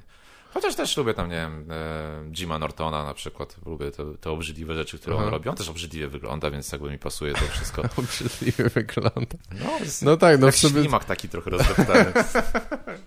w ogóle tak, no on raczej sam się na tym skupia, tak? Że, że jest odbierany pewnie Mhm. jako, jako dziwak. Ja po prostu bardzo Ale- lubię, jak przez pół godziny, jak słucham gościa, to mogę o nim coś powiedzieć. W sensie, No że tak. on na tyle jakby jest autentyczny i Mhm. otwiera się w jakiś sposób, nawet jeżeli nie jest super zabawny, to wolę takiego, który jest mniej zabawny, ale przez pół godziny o, już mniej więcej wiem, jakim on jest typem. Oczywiście to jest złudne, bo póki do czego nie No tak. nie wiesz. No ale nie, nie tak jak Jimmy Carr, że No nie właśnie, masz czy- pojęcia, kim ten Albo człowiek jeszcze jest. gorsza sytuacja, kiedy widzę gościa w garniturze i teraz nie mówię o nikim konkretnym, po prostu tylko widzę gościa w garniturze i mówi, ale ja jestem takim nerdem, słuchajcie. Mhm. Nie, ziomek, nie jesteś, ale ja mam problem, jest przystojny. Zawsze miałem problem z kobietami. Nie, nie miałeś, więc aha. przestań tutaj wkręcać po prostu, bo napisałeś bit o tym i dlatego teraz o tym mówisz, Tak, a nie tak. dlatego, że naprawdę to przeżyłeś, więc wolę ludzi, którzy przez pół godziny czy tam godzinę jakoś się otworzą i coś mogę o nich powiedzieć Aha. i to jest dla mnie bardziej interesujące niż najśmieszniejszy po prostu stek one-linerów. Tak, ale żałuję, że nie podajesz przykładu, bo się zastanawiam, kto to mógłby być i, i wydaje mi się, że nie kojarzę nikogo, kto by zmyślał e, no nie, źle, źle się wyraziłem. Zacznę od nowa. No, no. Kto by zmyślał na przykład niepowodzenie z kobietami, nie? Bo to, że ktoś o, tam... stary, To, że ktoś twoim okiem jest, wydaje się być przystojny, czy tam jakiś ładnie ubrany teraz, to no nie ma, niestety nie ma, Nie, no, mógł, nie być... znaczy, że nie tak. miał, wiesz, problemów Mógł być ciapą wcześniej rzeczywiście Chociażby, no. i zrobić jakąś transformację. I to jest może nie fair z mojej strony, że tak go oceniam, ale jakoś to czuję tak podskórnie. Tak, Myślę, tak, że no. publika też to czuje, jakim No, rozumiem, no, jasne. Nie po to jest ten stand-up moim zdaniem jednak w pewnym sensie, że jakby to jest jedna z najbardziej unikalnych rzeczy rzeczywiście, że rzeczywiście można przekazać coś od siebie i bardzo unikalny punkt widzenia i najbardziej lubię bity, których nikt inny nie mógłby zrobić. Znaczy to jest nie to nawet, że są w twojej styluwie, tylko nikt inny nie przeżył tej historii, Mhm. więc nie, nie mógłby wymyślić takiej samej historii, bo ona Tak. jest często niemalże niewiarygodna, bo jest trochę podbita, rzecz jasna, ale jest coś takiego, że, że nikt nie mógłby usiąść sobie na kartce, okej, napiszę historię o tym i o tym i po prostu napiszę taką samą historię jak ty, bo jeżeli ktoś pisze takie same historie jak ty, no to znaczy, że po prostu za mało chyba dajesz od siebie, albo jesteś zbyt generic. Czyli mówisz, że po prostu, że w ogóle nie warto oglądać kogoś, kto... Bo też jak oglądasz amerykańskich komików, to nie wiesz, czy oni pisali ten materiał, czy nie. Nie, znaczy, nie, nie mówię, że nie warto oglądać, mówię, że wolę tych, których wydaje Którzy- mi się, że poznaję przez to. Natomiast jak najbardziej warto oglądać i to jest jakby, po to jest kwestia gustu, ale po drugie nie, no warto niesamowicie oglądać, wiesz, do, do dobrych, dobrych, dobrze napisanych żartów, bo to zawsze są te dwa, dwie części, nie? Coś dobrze, dobrze napisane, Tak. coś dobrze podane. Natomiast y, bardziej przemawiają do mnie jakoś tacy, którzy się odkrywają i a jak już wiesz, że naprawdę, że naprawdę się odkrywają przed przy Maronie, to jest ewidentne, bo słuchasz jego podcastu, on te wstępy robi po prostu o tym, co dosłownie dzieje się w jego życiu No i tak. potem za pół roku masz special i on opowiada o, o tych rzeczach, więc wiesz, że to się wydarzyło naprawdę Mhm. i tak dalej. No to jest, odbiór mój jest zdecydowanie lepszy tego, niż gdyby on po prostu napisał sobie właśnie rzeczywiście jakieś po prostu zupełnie historię z, z kosmosu. Stary, Tak. ja pamiętam, jak on ma na, jakiego koty mają na imię, nie? Po prostu to jest, Aha.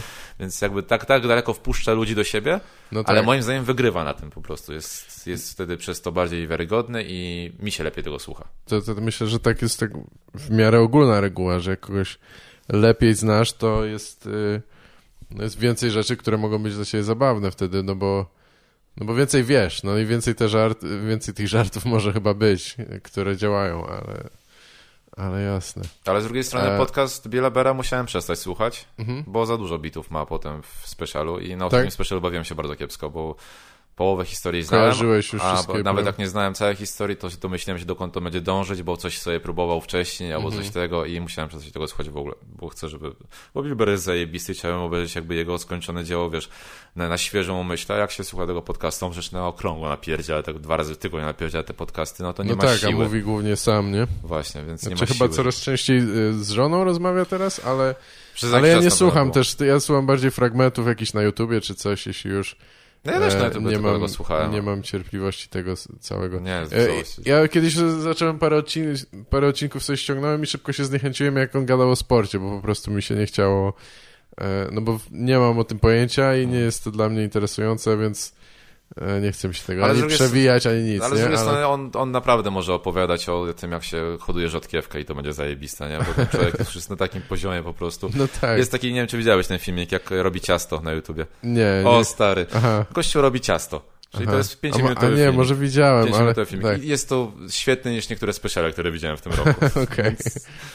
Jakby już wszedł na naprawdę tak wysoki poziom i jest tak, Tak. w tym zonie. Teraz jak jakby Louis jest w cieniu, to myślę, że on jest numerem jeden na świecie w tym momencie i, Mhm. i więc i, i widać to. I zasłużenie, zasłużenie, że jest. Nie, no jest bardzo zabawny yy, człowiek, tak. Ty. Ale yy, śmieszy mnie też, że on ma już yy, powoli swoje właściwie niektóre catchphrase'y, co jest jakby zazwyczaj takim, takim yy, marką jakby słabego komika, no takiego niezbyt wyróżniającego się. Nie wiem, może to też źle powiedziałem, ale no, Nie no, ma takiego chujowego komika, no taki, który nie wnosi wiele nowego. A on tak, no, ladies, czy tam Jesus, tam takie, no to wiesz, że to jest Bill Burr. No, to jest Bill Burr, nie? Ale nie wiem, może w special, może w tej komedii nie, nie ma tego tak często, tylko częściej w podcaście i dzięki temu to, to nie śmierdzi taką tandetą jeszcze. No tak, bo z drugiej strony też możesz spojrzeć na to, że podcast jest bardziej serialem niż filmem i wtedy przez ten serial się przewija to samo, to Tak. nawet nawet masz takie fajne, o, znam to i to jest, to jest śmieszne i o, Jesus i tak dalej. Więc jakby, a, ale w specialach czasami, czasami też, też, też używa. Tak, Więc, tak. No ale mówię, ostatni podobał mi się mniej tylko i jestem przekonany, że tylko i wyłącznie dlatego, że po prostu znałem część materiału z Aha. podcastu, więc, więc też musisz uważać, Gaweł, na ktoś swój materiał przemycasz w podcaście. No dobrze. No na razie nie przemycam raczej, ale, ale gadam jakieś takie... Nie, ja zazwyczaj gadam całkowicie improwizowane rzeczy, wydaje mi się e, często nieśmieszne. Tam się trafiają żarty, ale jak, jak nagrywam wstępy, jakieś monologi czy coś, to tam nie przygotowuję się za bardzo do tego, więc e, nie wiem. No, zobaczymy. Jeszcze ja nie mam też takiej pewności, że, że to jest warte słuchania, więc e, No ale ktoś tego słucha. rzadko to robię. Masz jakieś tam liczby, nie? Wiesz ile osób Nie, nie, słucha? podcastu słucha sporo osób, tylko że wiem, że wiele osób słucha dla danego komika, więc A, niekoniecznie no. chce mnie słuchać, nie? I to jest, wiadomo, No takie wiesz, to ja obszedłem złoty ten, środek. Obszedłem. Ja ominąłem ten problem. E, Po prostu w- jak mam innych komików u siebie na kanale, to po prostu moja twarz się w ogóle nie pojawia. Nie mam problemu, wiem, że totalnie tylko dla innych komików No oni tak, to oglądają. Wtedy nie muszę się zastanawiać, czy ktoś to ogląda dla mnie, te fragmenty jakieś tego. No tak, nie. nich i Spoko. No nie, no to jest właśnie, właśnie miałem też do, te, do tego dojść, bo to jest całkiem spoko format, gdzie zmuszasz ludzi do odpowiadania na konkretne pytanie, e, ale dosyć otwarte. Kiedy zacząłeś to robić? Bo Stary, pewnie będę wspominał już trochę, wcześniej, ale ty tak, prowadzisz ale kanał, który się nazywa Stand Up Teka, nie? Mhm, Tak, tak. Kanał Stand Up Teka, polecam. Krzysztof Sawczuk, Stand Up Teka dorosłego człowieka. E, wiesz co, pewnie z dwa lata temu, ale to jest trochę jak Aha. z tym stand-upem, też miałem przerwę. No długie. tak, tak. E, I po prostu, wiesz, na początku zacząłem po prostu robić sobie tam z filmiki o tym stand-upie, który mi się podobał i tego typu rzeczy i zobaczyłem, że no kurwa średnio się to rozchodzi po tym YouTubie. Więc zacząłem kminić, jak to zrobić, żeby trochę ściągnąć tą tych, e, polską publiczność. Tak.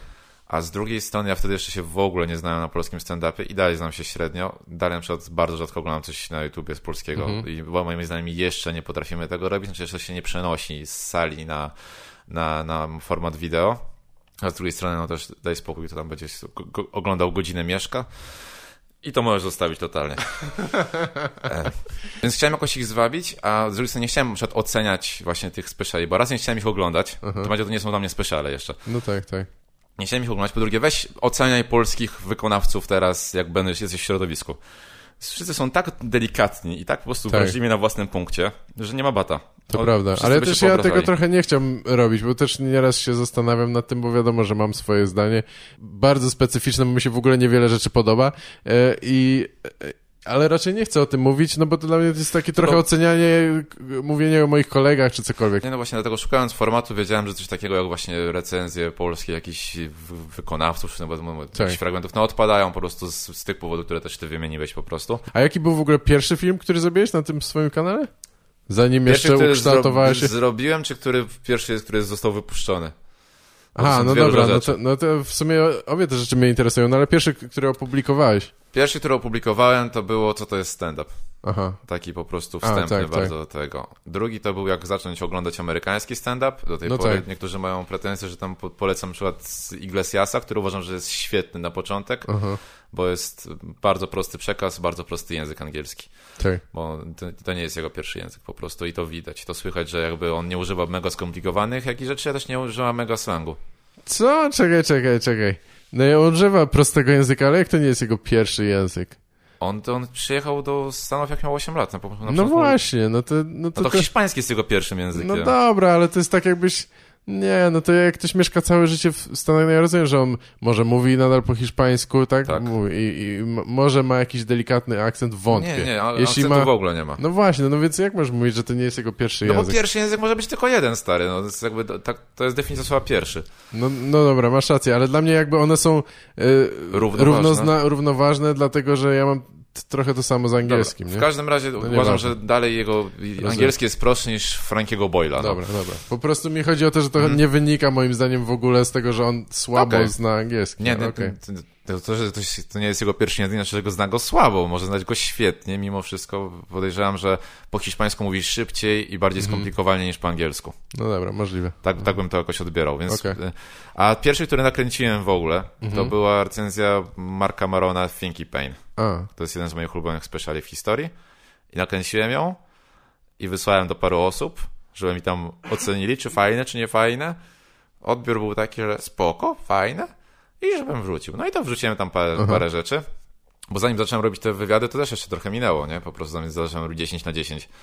Więc jakby próbowałem jakichś innych rzeczy i któregoś dnia siedziałem, pamiętam, w barze Winyl w Olsztynie.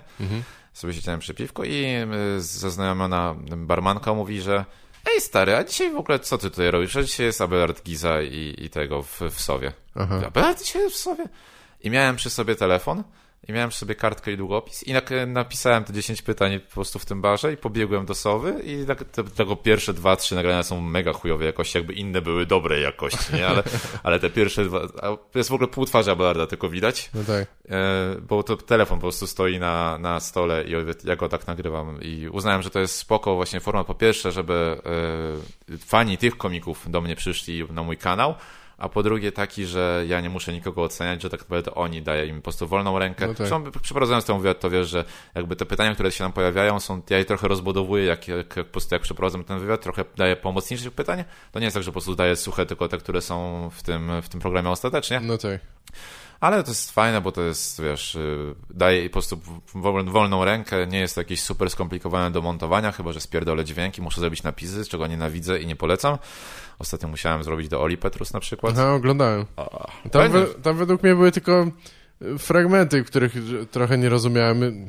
Ja No nie tak, miałem stary, problemu ty ze nie, zrozumieniem tego nie tego, ale... oglądałeś na, y, na przystanku z telefonu, z dźwiękiem no, z no telefonu. wiem, nie? no ale nie, nie, nie oglądam na przystanku z telefonu, bo nic wtedy nie rozumiem. Jakby ja za, nigdy tego nie kumałem, że ktoś ogląda w fatalnych warunkach i oczekuje, że jakby, że będzie...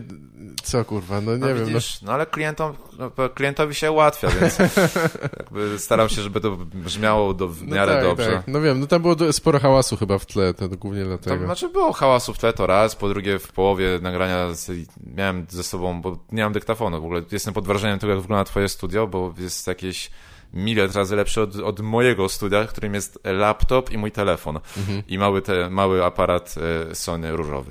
Tak. I to jest jakby cały mój sprzęt, który ja mam obecnie i raczej nie, nie planuję rozbudowy, przynajmniej nie dla 10 na 10, bo jakby format jest na tyle już ustalony, że chciałbym, żeby to pozostało w trochę takich Chciałbyś, spartańskich żeby było warunkach. w, w chujowej jakości nawet za 5 lat? Tak. Nie za pięć lat na pewno nie będę robić No, 40, to się no wyczerpie, Ja już robię się powoli, odrobinkę zmęczony tak.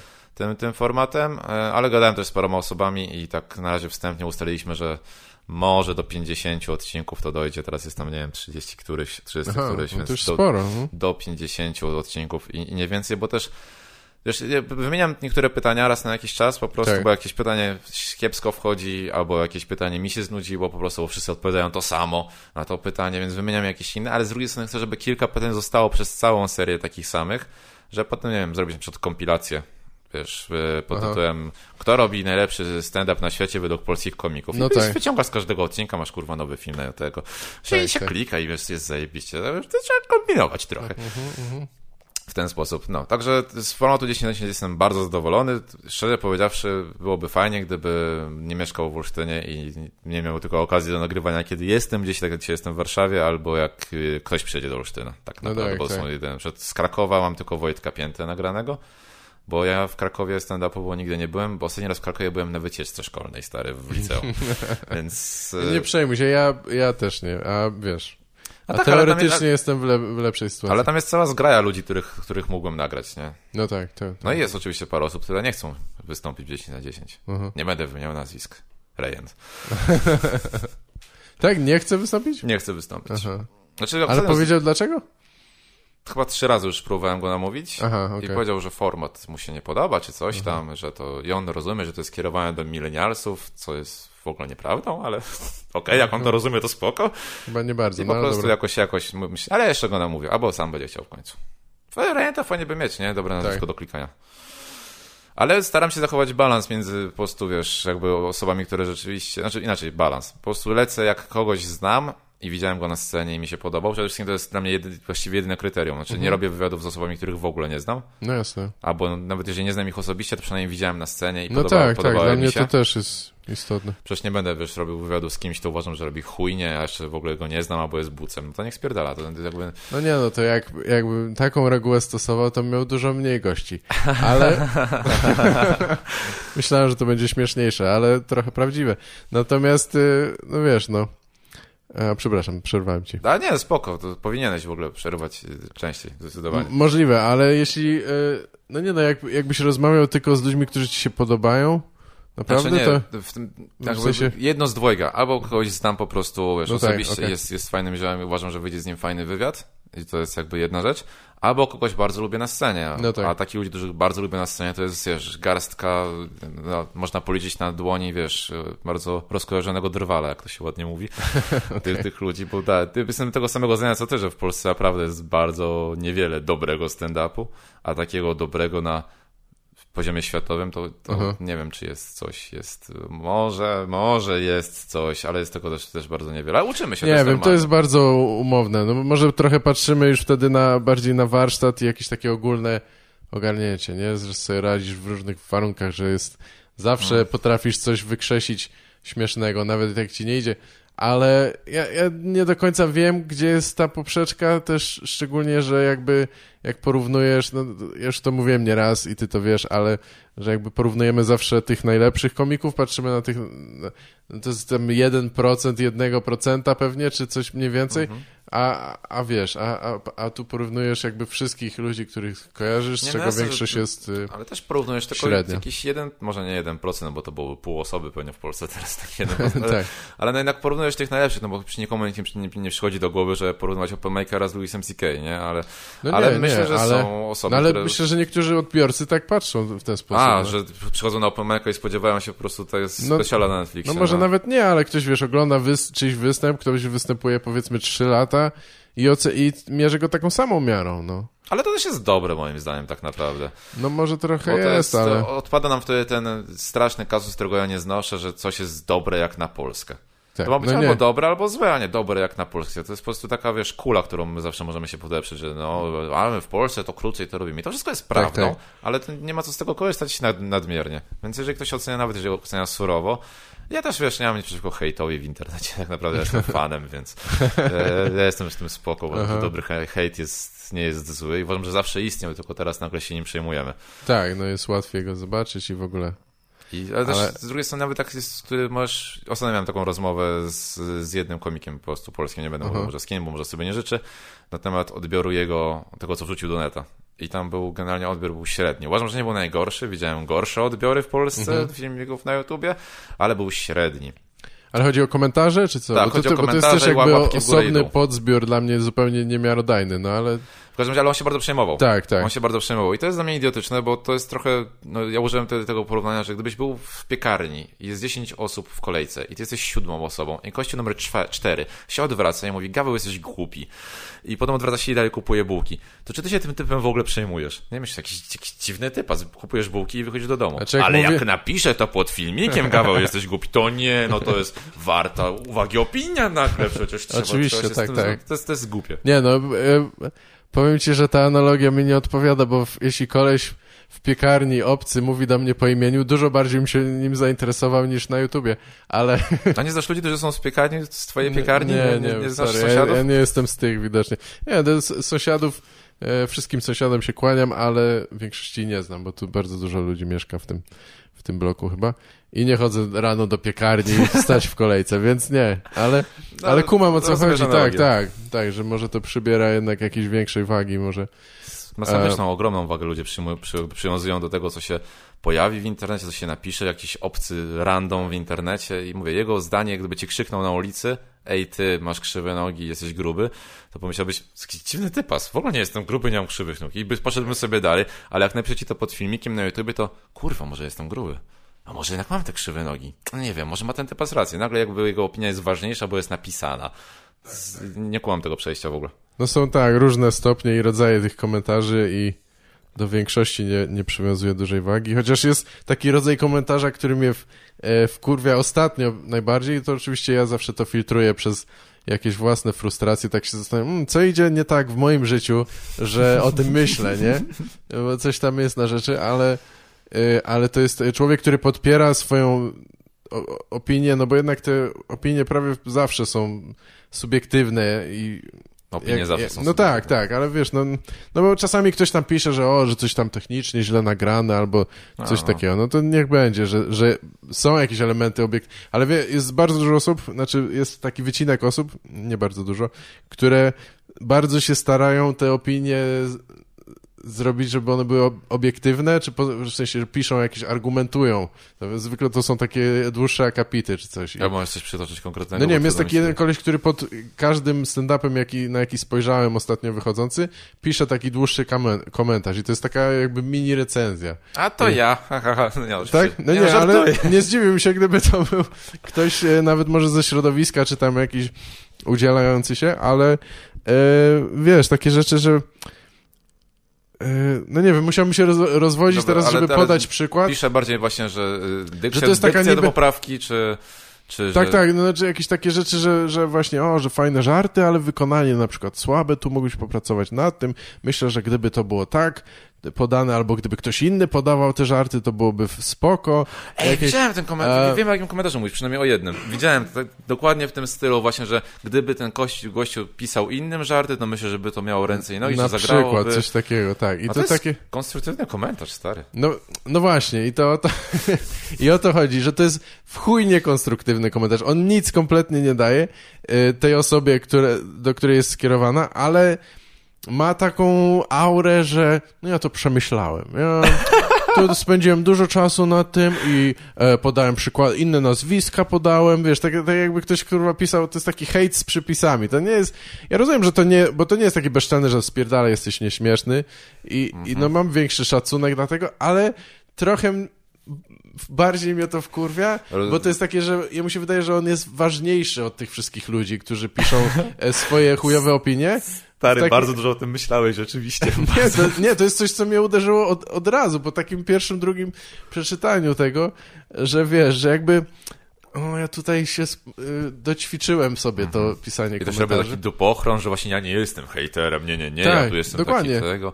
Więc rozumiem, natomiast ja Nie, dalej... nie, bo jakby zacząć za to konstruktywny rozbierać, analizować, to okazuje się, że te rzeczy, y, to nie jest tak, że możesz je zastosować, że to są jakieś rady, które się te, już pomijam to, że dla mnie dawanie rad jest kurwa z dupy zazwyczaj, ale y, komiką. No ale nie no, stary, Ale- że ktoś mówi na przykład, y, pisze, dalej bierzemy to jako jego opinię, że super żarty, ale podanie mi nie pasuje, no to Mhm. masz obraz tego, że jakiejś części widowni, jakaś część widowni No. uważa, że żarty są super, ale podanie się No nie i co podobało. z tego? no i tyle wyciągasz. No i, I teraz co możesz teraz masz z tym zrobić? Możesz się zastanowić, czy może zmieniać styl, styl podawania, albo eksperymentować z innym podawaniem, Na bo nad podstawie- żartami już nie musisz pracować, bo już są zajebiste. No właśnie. Na podstawie co do tego, co napisał jeden typ? Jeden typas. No. No to jest no, tyle, ile wyciągniesz z tych komentarzy. Po prostu uważam, że z takiego komentarza łatwiej wyciągnąć coś do siebie takiego, że nie płakać potem w poduszkę, Tak. niż z komentarzy weź chujowo i w ogóle nieśmieszne i tego, bo z takiego komentarza nieśmieszne to się nic nie da wyciągnąć. No. No tak, ale... ale... Dalej mało da się wyciągnąć z tamtego, o którym ty mówisz, dalej mało się da wyciągnąć. Czy w ogóle można Nie. wyciągnąć od normików coś, nie? No, no ja właśnie do tego mniej więcej zmierzamy, no. Że czy może... y, Ja, ale ja mam podobny stosunek do y, rad dawanych od, czy krytyki, tak zwanej konstruktywnej krytyki. To jest, dla mnie konstruktywna krytyka może być, jak jest rzeczywiście coś, da się obiektywnie coś zmierzyć, a w komedii, kurwa, się nie da tego no, zmierzyć. Szczególnie, że ktoś to filtruje przez, przez ten odbiór nagrany, który, wiesz, że na przykład... No, no, kumam. Znaczy, dalej uważam, jest... że można dać, można dalej powiedzieć tak. pewne rzeczy wskazać. Na przykład, no można, ziomek no. idź do logopedy, bo połowy nie zrozumiałem. No to tak, jest... tak, jasne. Albo tą czapkę nosi inaczej, bo sobie robisz cień na twarz. No dobra. Takie rzeczy można niech jednak. będzie, tak. To są rzeczywiście takie, tak, ja pomijam te takie najbardziej podstawowe, że, że na przykład no, źle trzymasz mikrofon, bo cię nie słychać, tak? No, tak, ale, tak. Ale to są bardziej komentarze typu że, a, że tam podała mi się treść, ale nie podała mi się styl, czy coś. I, I, ja mam to samo z tym, jak, jak ktoś mówi innej osobie, jak ma robić komedię, komik inny. Bo ja nie spotkałem się z takim czymś, żeby to zależy może trochę, jakie kto ma nastawienie do tego, co robi. Ta osoba, która odbiera ten komentarz, ale, ale ja nie spotkałem się z, z, z e, komentarzem, który byłby rzeczywiście coś wnosił, co nie byłoby takim, no, chciałbym, żebyś był bardziej jak ja, albo taki, albo taki jak ja sobie wyobrażam, że chce być. Nie? Kumam, no, no. Znaczy to jest... Y, po raz Bo takie rzeczy ludzie mówią. Tak, no. tak. Po raz kolejny znaczy myślę po prostu, że to zależy od właśnie ile ty wyciągniesz z tego komentarza. W sensie, bo są niektóre osoby, które pytają wprost. Na przykład mi się zdarzało przez jakiś czas bardzo często, że ludzie mnie pytali, czy, czy mogę ocenić występ jakbym kurwa był jakimś mega znawcą, nie? I czy mogę ocenić występ? Ja próbowałem ocenić, aha, aha, rozumiem, że inni występujący tak. pytali cię o Ej, zdanie. Będziesz mnie, będziesz mnie dzisiaj widział przez 15 minut, jakbyś mógł tam tego... No tak. Mi się Jeden to... mnie poprosił, żebym, żebym sobie zrobił notatki w ogóle. Do jednej osoby no dobra. notatki z 15-minutowego czy tam półgodzinnego występu. I to teraz kwestia tego, co ta osoba, która chce tą opinię, co z niej weźmie. Bo jeżeli weźmie z niej tylko na przykład negatywne rzeczy albo zmieni swoją stylową, no to jest trochę nie po kolei, że po prostu robisz pod jedną osobę. Ale jeżeli ta osoba zapytała wcześniej 20 innych komików, jakby zbiera jakoś jakiś, mhm. jakiś materiał pod tytułem co się podoba, co się nie podoba, no bo nie ukrywajmy, że to są ciągle kumpelskie jakby stosunki na, na, polskiej scenie i może jak będziesz bardziej, jak ktoś, kto się bardziej podoba, to będziesz więcej jeździł. Ja myślę, że to e, no dobra, intencje no. mogą być różne tej osoby, która prosi cię o to, żebyś o, jakąś radę albo coś tak. takiego. Natomiast jeżeli oso chodzi o osoby, które ja dają radę sami z siebie... Nieproszone rady, bo ja nie proszę tak, nie, nie, nie, proszone rady, no to znowu, zresztą możesz, myślę, że to zależy dużo od twojego nastawienia, czyli możesz po prostu puścić mimo uszy i powiedzieć, dobra, ziomek, świetnie, w ogóle ekstra piona i po prostu jutro już o tym nie pamiętasz. A może się okazać, że ktoś ci podrzuci coś, co potem już trochę zacznie drążyć ci w głowie i wyjdzie mhm. ci na dobre, ale to jest tak indywidualna sprawa, że to jest, że to jest masakra. Myślę, że zdrowszym podejściem jest jednak olanie tych, tych rad. Ja I, myślę, że tak. I to... Nie, no masz rację, no, ktoś bardziej doświadczony może jest w stanie ci powiedzieć coś, ale myślę, że częściej to będzie coś takiego ogólnego, właśnie jakaś taka ogólna myśl, albo jego interpretacja tego, jak ta komedia powinna wyglądać, a nie, że taki, no tu masz taki beat, to fajnie jakbyś coś tam zrobił z tym ochroniarzem jeszcze, bo to, wiesz, także opowiedz kurwa, że jak on tam jak on tę zupę tam podgrzewa sobie w domu i, i, i że próbuje ochraniać tę zupę, albo kurnie... Nie, Stary, wiesz, że brzmisz jak ktoś teraz. No wiem, wiem, bo to są, bo to są z życia wzięte rzeczy. Ja nie cytuję, ale jakby pa, wiesz, ale prawie przenoszę. Że, prawie, no. że. E, no chyba, że chcesz być takim komikiem, który jest jak sumą średnich, najlepszych rzeczy, nie? Że a, ja chcę, żeby a. wszystkim się podobać i będę od wszystkich zbierał rady i może uda mi się to połączyć w jakiegoś, kurwa, potwora komediowego Frankensteina, który będzie wiesz... Bo będziesz miał okresy, jak zadowalał. po prostu. No, będziesz problem tak. Francisco, potem będziesz już tylko siedział na, na stołeczku, więc wiesz, będziesz miał różne, różne epoki, tak, tak. w swoim życiu. Potem będziesz miał, wiesz, tą operację na biodro, więc będziesz musiał w ogóle już tylko siedzieć, ale potem będziesz znowu będziesz skakał i się pocił. Więc to można różne, na różne sposoby. Natomiast ja dalej jestem jakby za tym, żeby dawać te rady, mhm. zwłaszcza. No, to macie, że to pomyśl sobie też, ty jesteś doświadczona bestia, ale pomyśl sobie o młodym no, komiku, trochę, który no. tam, nie wiem, mieszka gdzieś w Wólce Dolnej i żeby tak. pojechać na open mic'a, to jest tam raz na, na miesiąc na jakimkolwiek open mic'u i potem na przykład jakiś znany komik mu coś powie. No to nawet no już wiem, sam fakt, no. że będzie miał tą interakcję jest dla niego spoko. On no to jest fajne, no ale może mu powie coś, co mu totalnie zbije go z tropu albo go zdeprymuje, wiesz, do robienia mhm. komedii całkowicie, bo to jest jedyny feedback od kogoś, powiedzmy, liczącego się, jaki dostał. I, i ja nie chcę być na przykład tym człowiekiem. Jak ktoś no, mnie pyta o radę, to, to ja, ja zazwyczaj się wymiguję z tego, no. Albo mówię po prostu wprost, że dla mnie to jest takie aroganckie i nie lubię tego. Jak chcesz jakieś konkretne pytanie, no mogę spróbować ci odpowiedzieć, ale nie będę ci, kurwa, dawał pointerów, co masz robić, a co nie, no. A wiesz, nigdy nie miałem z tym problemów, totalnie. Nie, mi się to Jadę, rzadko zdarza, ale... Mówię wprost, A, okej. co mi się podoba, co mi się nie podoba. Tylko no też inna sprawa, że jakby zupełnie inną wagę mają moje słowa, rzeczywiście kogoś, kto jest gdzieś tam na, na, na tym topie stand-upu, no bo ty to, ja, ja nawet nie mogę nikomu pomóc specjalnie, w sensie, nawet gdybym No nie, no to, nie, tak, ja mówię też... radą, ale wiesz, nawet nie mogę go, ja nie zaproszę cię na, na, na trzy sceny w Polsce, bo kurwa ich nie mam po prostu, więc Tak. jakby, Ja nawet nie, nie, że zakładam, że jestem jakimś autorytetem, tylko py, y, właśnie w takiej sytuacji, gdzie pyta mnie ktoś, jakiś open micer, czy ktoś, kogo nie kojarzy za bardzo, nie? To, to ja nie chcę być jego recenzentem w żaden no to może sposób. jesteś lepszym człowiekiem niż ja. Ale, ale jak, no jak, mnie, jak mnie znajomy pyta o tam konkretny żart czy coś, no to co innego, no bo to jesteśmy wtedy na równiejszej stopie. E, to jest jakby chyba kolejna s- Mm. kwestia, że ja mam często wrażenie, że wiesz, jest ta nierównowaga i, i ktoś to mówi takim mentorskim tonem, no to, to, e, to trochę ci nie ufam od razu, jak tam, tak do mnie podchodzisz w ten sposób. No. Ale to też jest ciekawe właśnie, y, bo czy do ciebie, bo ty jesteś jedną z osób, która chyba najdłużej robi to w Polsce przecież, prawda? No nie wiem, no wiesz, no jak, li, jak na liczbę występów, e, to pewnie nie bardzo. Dobra, nawet na czas, stary, ale ale tak na na czas. czasowo, no to powiedzmy, no nie wiem, zawsze się mówiło, że tam pierwsi byli e, e, Czarek Jurkiewicz, Karol Kopiec, e, Kacper Ruciński i to są według mnie takie pierwsze, przynajmniej Tak? ci, co mówią, że są pierwsi. Aha, ci A, mówią.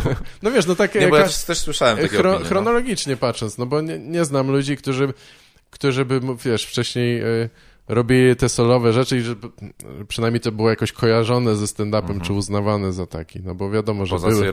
Nie? No tak, no właśnie, no bo wiadomo, że były inne rzeczy, ale z takich młodych ludzi, powiedzmy, to chyba... No dobra, no ale No ty tak, jesteś w no. tej grupie, która robi to nie, niemalże. No tak, no w Warszawie to ja byłem w tym pierwszy, w pierwszej Miocie. grupie, tak, tak. W pierwszym miocie. tak. Dlatego, dlatego dla mnie to jest dziwne w ogóle, że jakby ktoś jeszcze może z mentorskim tonem do ciebie wyskakiwać. Rozumiem, że to jest tylko jakiś taki przykład i nawet jeżeli to jest abstrakcyjny przykład, to jest trochę dziwne, ale to też myślę, że dużo zależy od, od, od twojego negatywnego nastawienia, Gaweł, bo ty Tak, taki negatywny człowiek jesteś A, po prostu. no, Zamiast wziąć po prostu, że ten, kto próbuje mentorstwo, Jest sceptyczny, wziąć go, wziąć go sobie tak na klatę i tego Tak. i w ogóle nie przykładać do tego takiej właśnie jakiejś e, maniery tej, tej mentorskiej i wtedy możesz powiedzieć mu, o dzięki ziomek, piona i ewentualnie coś sobie z tego wziąć, albo coś z tego sobie nie brać z tego, nie wiem. Wiem, że są ludzie, którzy dają rady, Nie, no A to potem- ty jesteś lepszym człowiekiem, 15 bo powiedziałeś, no mógłbyś po prostu to w- wziąć się tym nie przejmować albo się zamknąć ryja, nie? Ale bo, bo są ludzie, którzy dają radę konkretną Aha. i potem widzisz ich na scenie i robią coś kompletnie no wbrew na tej radzie. przykład, no to jest, wiesz, to jest kolejna I sprawa. to jest ciekawy dla mnie w ogóle jakby ewenement, że można, że można powiedzieć, stary, nie rób tego tak i tak i potem pół godziny mija, widzisz tego czeka na scenie i on totalnie robi to tak i tak. Tak. Więc i wtedy się zastanawiasz, kurde, to jak to robić, jak mówi? A z drugiej strony, czy widziałeś kiedyś drogowskaz, który podąża drogą, którą wskazuje? Nie wiem. Właśnie. No tak, nie no, to taka powiedzmy hipokryzja to pewnie też mi się z- e, zdarza, czy zdarzała, bo, bo moje e, ideały, czy jakieś, czy w komedii, czy czymkolwiek mogą być zupełnie inne, czy wyższe niż, e, niż to, co ja akurat, akurat jestem w stanie zrobić, nie? No to zdecydowanie myślę, że to wszyscy w Polsce jeszcze tak, tak. mają, że chcieliby robić coś dużo lepszego niż robią No aktualnie. pewnie tak, no. No, a tak, albo, albo chciałbym, żeby te wzorce, które są jakieś tam uznawane za najlepsze, były dużo lepsze niż to, co ja robię chociażby, nie? Czy coś Mhm. takiego, no. Że byłyby naprawdę czymś, do, do czego można dążyć, no ale... No a Tak, potem wiesz, jak się kończy z tymi wzorcami. Co jeden wzorzec, to potem się okazuje zboczeńcem albo coś, to, to trzeba no, uważać. No właśnie, tak. Trzeba uważać. Nie, to ogólnie to jebać idoli, to znaczy to, to nie jest dobry pomysł, żeby kogokolwiek u, ubóstwiać za bardzo.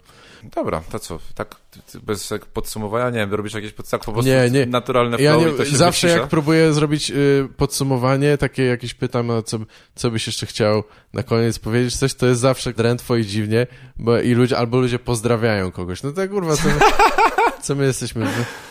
Tak. No No to to co? Rejent chyba powiedział, co my jesteśmy w telewizji? To No. może Gaweł po prostu skończmy na tym, że idziemy teraz y, obaj na open mic'a, czyli po prostu wracamy do soli. Po Tak. prostu soul stand-up. Idziemy na open mic. Dokładnie, I tak. te, wy też idźcie na open mic. Polecamy. No, kurwa chujowo wyszło, w ogóle nie, nie, nie włożyłeś nic, nic mi nie dałeś po prostu. Nic, nie, nie wiedziałem, co powiedzieć do... Jakoś wesprzeć, nie, po prostu nie, wy, to ty sobie idź Sawczuk, a ja, ja zostaję w domu, bo jest, popada deszcz, kurwa. Ale nawet nie wiesz, jak wy, wy nie macie w ogóle tej świadomości, tej w Warszawie.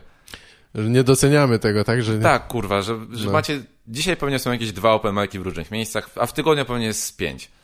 Nie, trochę przesadzasz, ale są miejsca, gdzie możesz wystąpić teoretycznie, tak, Tak. tak. No. No, no to ja nie mam takich miejsc wyłącznie, No więc jak wy sobie możecie po prostu i, i tego nie robicie, to jesteście buce i nie doceniacie. No. I taka jest prawda. I nie tylko wy zresztą w Warszawie. Wszystkie większe miasta. Jebać większe miasta. To tak jest. Kiedyś byłem mały, to nie chciałem, nie, y, chciałem bardzo Jordany, nie było mnie stać, rodzice nie chcieli mi kupić. Teraz mam Jordany i ich nie noszę. No, idealna analogia, rzeczywiście. O tym myślałem właśnie. Nie, to było beznadziejne, ale Ja przynajmniej się zaśmiałeś. To, tak, no, to, no bo to są w chuj głupio wydane pieniądze, nie kupujcie Jordanów, do tego chciałem zmienić. Idźcie na open mic'a. Tak. Nie kupujcie Jordanów, y, kupujcie polskie rap płyt, tak się mówi? Dokładnie, proste. No dobra, dziękuję Krzysztof, dziękuję Ja Ci dziękuję bardzo. ślicznie. Bardzo przyjemna rozmowa.